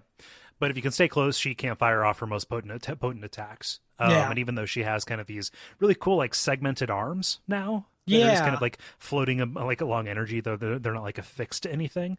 Like that's cool. Like universally, like- the design of what you're fighting is great. They're the puzzle puzzling stone sword from Dark Souls 2 Oh, or the uh, the Ivy's whip, Yeah, it's like Soul yeah, Calibur. exactly. Yeah. Yeah. Um, and so like if you can figure that out, and if you're aggressive enough, then you'll be good. And like that plays into kind of just how heightened you're supposed to feel at this point. Like you can't play it safe in this fight. Yeah, yeah. Um, after you kill her, um, she says like, "Don't don't listen, idiot! like, don't save me." yeah she so she's exploded through the wall of the colony and she is you know descending into into the you know the, the the gravitational field of jupiter and ada says you know there's a slim possibility we could save her and she's like no because if you save me i'm going to come back and fight you and kill you Yeah, yeah. It's, it reminds me of that. Like, I, I mean, I'm loath to be to quote anything from Firefly because like Firefly fans, but like, there's that really great bit at the end of one of the episodes where the, he has the hostage, and the hostage is like, you know, if you don't kill me, I'm going to come back and destroy everyone you ever loved, blah blah blah. Mm-hmm. And then he kicks him into the turbine of the ship and pulls out another guy and asks him the same question. i love that so much that is Yeah, such a good scene It's super good. It's like that. It's like, God damn it, Leo, learn the hint. yeah I get it. you know, fool me once, shame on you. Like this, Yeah. this is pretty much it.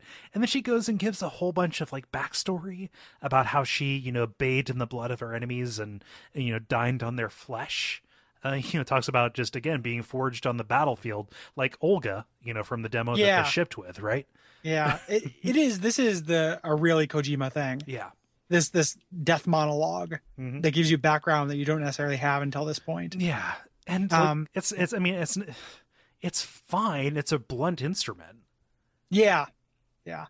It's it's not uh, it's not great though, and I don't care about this character. No, And eventually, you know, so you don't actually save her. You kind of learn your lesson, but I just kind of think that she talked like she tricked you into not saving her by telling you her story and distracting you with until it's like, too late. yeah, Ta- ta- talking about how she no longer functions as a woman. What does that mean? yeah. I don't I don't know what that means either, but I, I have the sense that it was gross. Yes. Like I don't know what that what that's implying about women, but Yeah. I don't like it. Um, but she eventually disintegrates in the Mhm. core of Jupiter. Yeah. and uh, and gives her final line about how uh, you know how beautiful the stars really are. Radam, I can be with you at last. So, Ra- oh no, she was she she was significant other with Radam. He Yeah, died in the Fourth War five years ago. yeah, not Radam. Oh boy, it all makes sense now, Gary. Yeah. well, it puts everything else in context. Ugh. Um, so that that's actually the final boss. Yes, it is. So this is so goddamn weird. So that's not the end of the game. It feels like a like a like a sequel hook. It is well, that's it's one hundred percent what it is. So Yeah. like, you, uh, uh, Ada tells you someone's behind you, and it is uh, Anubis. Yeah, it is. It is Nohman who is who is piloting Anubis, which is the brother frame to Jehuti. Yes, and he's invincible. Mhm. Um, he teleports around. You can't hit him with anything. He just monologues for a little bit. um, and again, in a very a thing I associate with anime, um, is just like you know you're not strong enough to defeat me yet. hmm We no, will even meet later. Even more than that, I think Ada says you are not destined to meet yet. Yes. This this crazy voice of pure Vulcan logic says you are not destined to meet yet. what what are you, what is going on? God, Um, God damn it. so he is seemingly consuming the blast, but he's not. um, Yes, as Because- as as your allies blow aside, you know, blow, blow a hole in the side of the colony so you can get to them. yes, um, and you fly to this cargo carrier, and that's like that's the end of the game. Yep. Like uh, you, you're you're now in endless cutscene mode of the ending, where uh, Thunderheart tells you Celvice is fine, um, and you thank Ada for your help. and she thanks you, but then she says, "Is that the correct term to express human gratitude?" Wait, I like I don't like that trope in the best of times. Like the the data, like what is this thing called love? like I, I love data. Uh huh. I that's my favorite Star Trek character of all time. Like I love Data, and they do really interesting things with that shit in that thing. And the reason wh- how they make it interesting, and they they fucked up in the movies, but they spent eight seasons with him never getting it. Yep. And like the times he got it were always tinged with darkness. Like Yeah. it was like a virus, or it was him being reprogrammed or something like that. Yeah. Mm-hmm. Like it was always dark and terrible when he got it. He didn't just spend a couple hours like. It, like, like I said, it literally feels like 90 minutes you're spending Mm-hmm. with this kid of just going from a machine to an emotional AI just from talking to an idiot 10 year old. Yeah. But what if there's a god in the machine who is learning from the innocence of a child? Right? Like like what what if this pairing was the only thing that could save us and what if we need to establish some kind of high school academy where we can harness that innocence and pair it with the technology of war in order to under, undermine the uh, you know the, the the function of war itself. And all of them could be named after different kinds of flowers. Yeah, yeah. what if? um, what what specific anime is that? It's not one. Oh, Gary, I'm just pitching shit, okay? Like it, it, it you, you got me. Like it sounds exactly like you. You totally fooled me. And again, I'm so sorry to anybody who likes anime. I'm not judging you for liking it. You have to We're- recognize that there's nothing to back it up here. Yeah, we're we're talking about the worst of its tropes. Yes. Like and and and being used the worst, which happens in this game. Mhm. Um, so it it is like an origin story. Like Mhm. You you have taught Ada sentience, um, you know, and you join the team, and you're sad, and that's it. Like Oh. it would be like where the game would begin. Oh, and Celvice is alive, therefore course. confirming that there are no stakes. Yeah, exactly. There are no stakes, and there was no. Uh, you didn't have to make this ultimate sacrifice that you made because there was no actual impetus for it. So no character growth that can happen. so there's one really crazy final revelation that Ada makes to you um, right before these credits uh, that you get, which is the ultimate purpose of why you are delivering Jehuti into the hands of this seeming force for good. Yeah. So like I will I will admit to a certain level of like being really checked out at this point. Like and I and I rush I go back and forth between like a professional responsibility for the podcast to pay attention to the games we're playing versus like it's in, it's information if the game is not doing a good enough job to interest me. Mhm. Like that's a valid response. And that's kind of where I was at with this. So I Yeah. only kind of got it. Like she is meant to be some kind of self-destruct Yeah. mechanism, Trojan horse kind of thing, right? Yes. And so the purpose that she has been programmed with is there is this base on Mars where all of the Bahram forces, remember Bahram? you know, Yes. I, I didn't either. um, is and Jehuti and Ada have been programmed to be piloted into the center of that um, in order to you know self destruct and thus take down the uh, the heart of this evil enemy force that is the scourge of the solar system. Um, and so Leo he comes back and says, "No, I can't let that happen. That is unacceptable to me." Um, I can't understand why Ada is purely limited to Jehuti. I don't know. In most other like instances where the story is told, the AI is in the clid and just kind of like, oh, if the if, if my body dies, I can be replicated eternal. So that's super goofy and just seems to be some kind of like manufactured melodrama around, you know, you've just built this thing from a pure agent of cold logic into something that has a spark of humanity, and now you're sending it off to die. You're sending it to the farm upstate. Yeah, and expecting us to care about it, Yeah. um, which like at this point I I, don't. I, didn't. Yeah, I don't. So I mean, I, I get the idea that was supposed to be a, an amazing plot twist, and like I can see people writing in and being like, you know, that plot twist really worked for me. Mhm. Um, but it, it, may have worked for me at the time at 14 years old. Yeah, I can't remember, but it may have. it's it's telling that like I played this when I was young, younger, and literally remembered nothing about the plot. Mhm. Like all I remembered was shooting shit. You know, even and, and I wasn't 14, I was older than that because I'm I'm older than you, but I was, you know, old enough to like pay attention. I just was bored then. I just didn't remember that. I just remembered fighting. Yeah. You know. Anywho. And that's the end of the game. Like Yep. No, What just like you're, you're happened? you're reuniting with all of them, seeing a lot of them for the flash in the first time over yeah, the all, all credits. your old friends. Like that guy and that name. yes, and that voice. Yeah. Like That voice now has a face. what like it really does feel like a tie-in for something that doesn't exist. Yeah. And and that's almost cool, hmm but not. Like it is it is almost cool, but it isn't. Yeah. And so, like, at the time, you know, like, if we're going to enter into final thoughts here, I was affected by this. As mm-hmm. a, okay, so this came out in 2001. I was 14 years old. Like, as a 14 year old playing this over summer break at my grandma's cottage, I was like, I was, I, I bought into it. It was good. Like, you know, so, you know, I'm down, right? You know, mm-hmm. I, I'd played through all of the, all of the Metal Gear, you know, thing, or I was between playthroughs. Like, I'll check out this game that came with this. And, like, it, it was down and it, it, it was enough.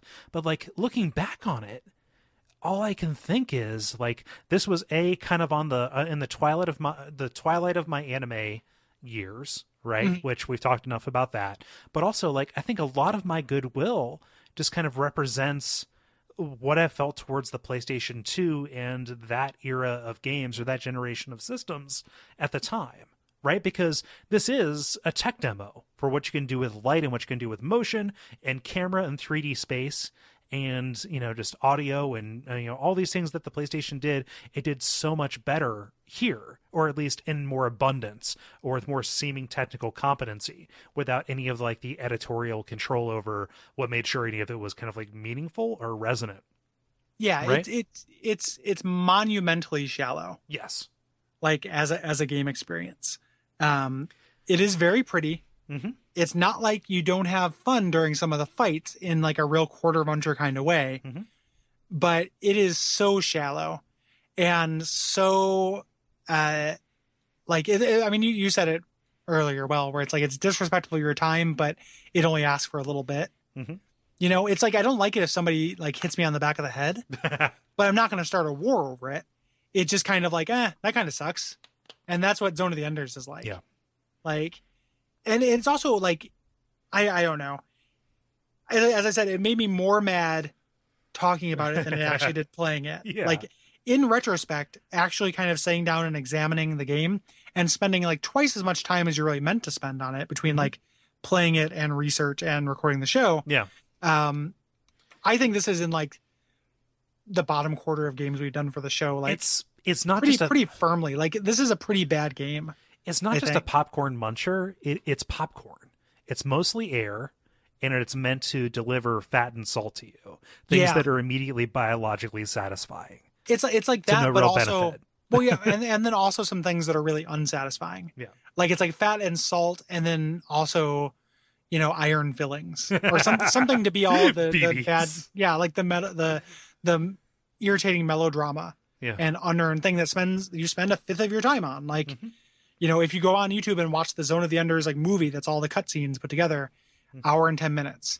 Yeah. Um, and and so if we think about like why does this still hold you know because when we put out the call people are like oh wow here's this in the sequel and i'm sure people were you know like people uh, were, were kind of upset that we didn't do the sequel and i'm kind of upset we didn't do the sequel too because like Yeah. a video about about about the first zone of the enders is enough to understand the context right but Yeah. like the, the the the reason this series as a whole kind of sticks out is because of technical and business reasons yeah, it's weird. It is a You know? not an artistic triumph. Like it is not a triumph of game design. It's a triumph of, of visuals and and Metal Gear Solid 2. um the part of the thing about doing starting the second one like yes in retrospect it might have been a good idea but it also would have felt a little bit weird Mhm. because you can usually rely on a game's prequel to have bearing hmm you know like so we just did this with 999 which is another game that like everyone says the sequel is better and and you you know you'd back that up as well Yep. and i believe it, it is better but 999 for all of the problems i had with it Mhm. didn't feel like like this feels like it doesn't even this could have just been a cutscene in the beginning of the sequel there, Like- there was a kid who found this and then hid it away. totally like 999 at least for all the problems i had like there was stuff to it Mhm. I didn't like all the stuff but there were things to it. Yeah. this is just like a waste of time. Um like i can't recommend this game to anybody. Yeah. it is and i played the second one for about an hour. It is it looks better. Like the the cutscenes are not ps2 like Galerians level you know models like it's actually Well, anime no, P- the G- Galerians was PS1 gear. Galerians. oh well, what am I thinking then? What's the sequel to Galerians? That No, was that that was on PS2. oh, okay. um, the uh, It was it it- was Ash Galerians Ash. there we go. That's what I'm thinking of. Um, you know, it looks better. The anime cutscenes look better, and it is faster. You know, the the combat's faster. You fight more things at once. You're immediately in better varieties of environments. Mhm.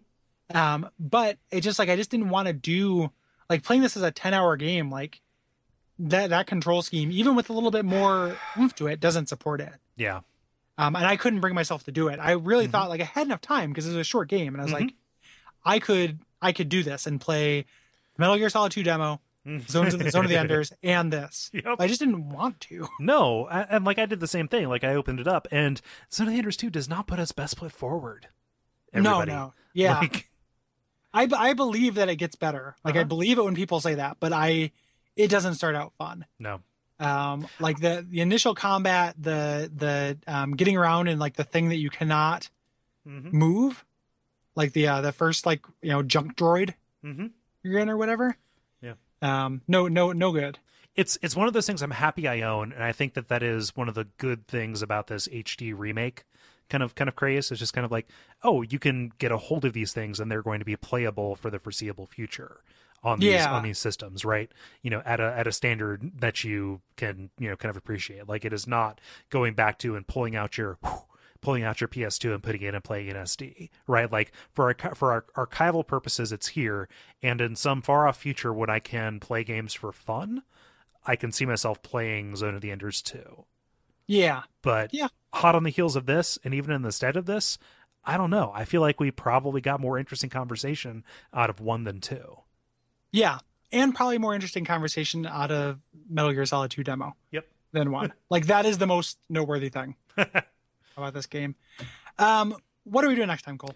Gary, the next time we are doing our summer uh, JRPG, which is Paper Mario. Yeah. Um, yeah, so this is going to be different than previous times we've done a summer JRPG. Uh, previously, we had done episode, extrasode, episode, extrasode. We're going to be doing two episodes and then an extrasode. Um, Yep. So if you're listening to this and you have thoughts on Paper Mario, um, go ahead and send them in because you don't have to worry about a split. Yeah, and this might be a good like. I like this this methodology Mhm. for this. It's also it's similar to how we did Final Fantasy VII, how we did Morrowind, Yep. Um, things like that, and it makes a lot of sense. Yeah, fist bump man. I agree. Yeah, and uh, and and this is already feeling like a balm after um, the games we've played so far. Yep. For the summer, like I I started playing. I'm a couple hours in, and like it is charming and fun. It is a JRPG, but it is manageable and cute. Yeah. Um. So I'm I'm into it. Mhm. Um. After that, we're announcing our next game. We we got a little bit of you know behind announcing them, but I'm very happy to announce yeah. um that we're playing Doom 2. Yeah. So this God, is that going to be like a breath of fresh air? Like, just like shoot some shit with some some Iron Maiden like MIDI music covers of Iron Maiden. Yep. Uh, this this one's pretty easy to get hold of. It's on Steam, and you know, like it plays on pretty much everything. And yeah, like this is about the same time we did Half Life last year, so Mm-hmm. we're moving backwards in terms of uh, in terms of influential shooters. But Mm-hmm. uh, but yeah, I'm excited about this too. Yeah, and and we can even. I still feel like there's room to eventually do like a 2.5D Mhm. shooter. Like we could do like a Duke Nukem 3D or a Mhm. Rise of the Triad or something because those Yeah. games are really interesting. Mhm. Um, but Doom 2, like I love, and is just going to feel good and is like I can talk about you know influential. Um, that's about as influential as it gets. Yep. Um, after that, After that, Gary, we are doing the King of Dragon Pass. yeah, you you demanded it. The Something awful thread demanded it. Um, it was on our. It's been on our radar for a long time. Yeah. Um, but everyone said things about it that makes us really want to play it. Mhm. Uh, that game has a lot of game book choose your own adventure elements. So Kole and I will likely have very different experiences Mhm. during it. So it'll be a little bit like we've done some games like that before in the past. It'll be a little bit like a book report style. Yeah. Like we'll talk about the generalities, but we'll talk to each other about what happened in our games. Um, we have most of our fall planned. Yeah. Yep. Yep.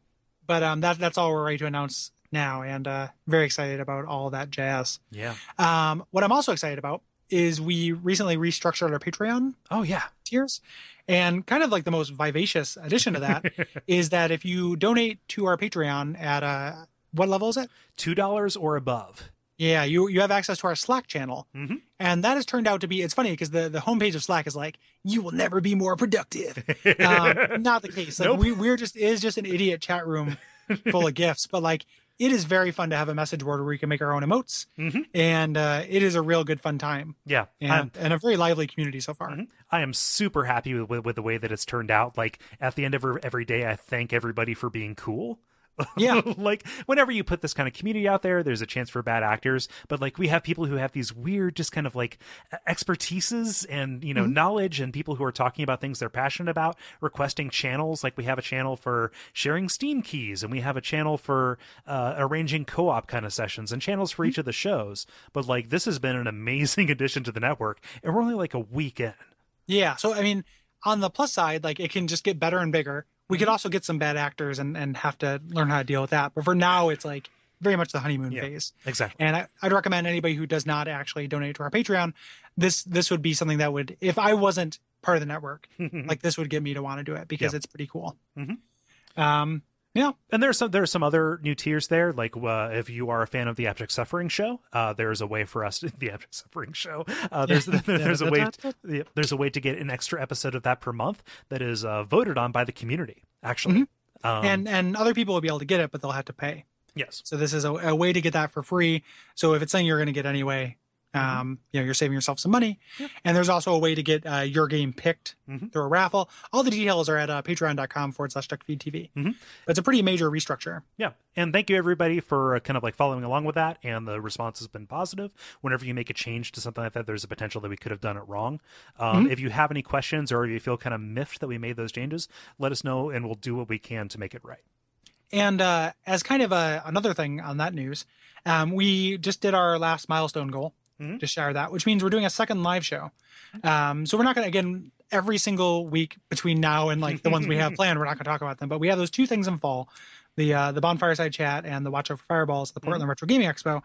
In 2016, we are going to go easterly and do a convention appearance there. Yep. Um, and this allows us to afford that. Yes. So details will will come out as they get hammered down. Mhm. Um, you know, a lot of conventions aren't scheduling for 2016 right now, Mhm. um, but we have something in mind, and we're really looking forward to it, and Yeah. want to get out to more places Agreed. physically. Yeah. And we appreciate everybody's support who has, uh, you know, kind of gotten us to this point. Yeah, absolutely. Um, yeah, and I think uh, I think that's probably good. Yeah, the Facebook page is still active and lively. Like just because the Slack is there, um, don't uh, forget the Facebook thing. That still shows support, um, along with uh, uh, iTunes ratings and reviews. Yeah, and uh, and telling friends. Yeah. blogging it, Twittering it. Um, yeah, and so until next time, what should they watch out for, Kole? They should watch out for Anubis. They know what I mean. Yeah, yeah, exactly. Doesn't it just sound cool? I know, right? Um, yeah, I, I, his power must be gargantuan.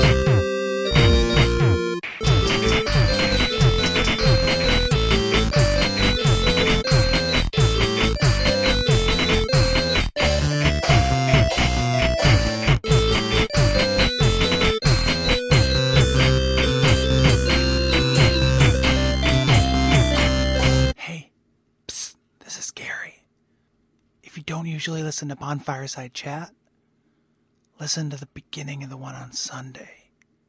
Secrets.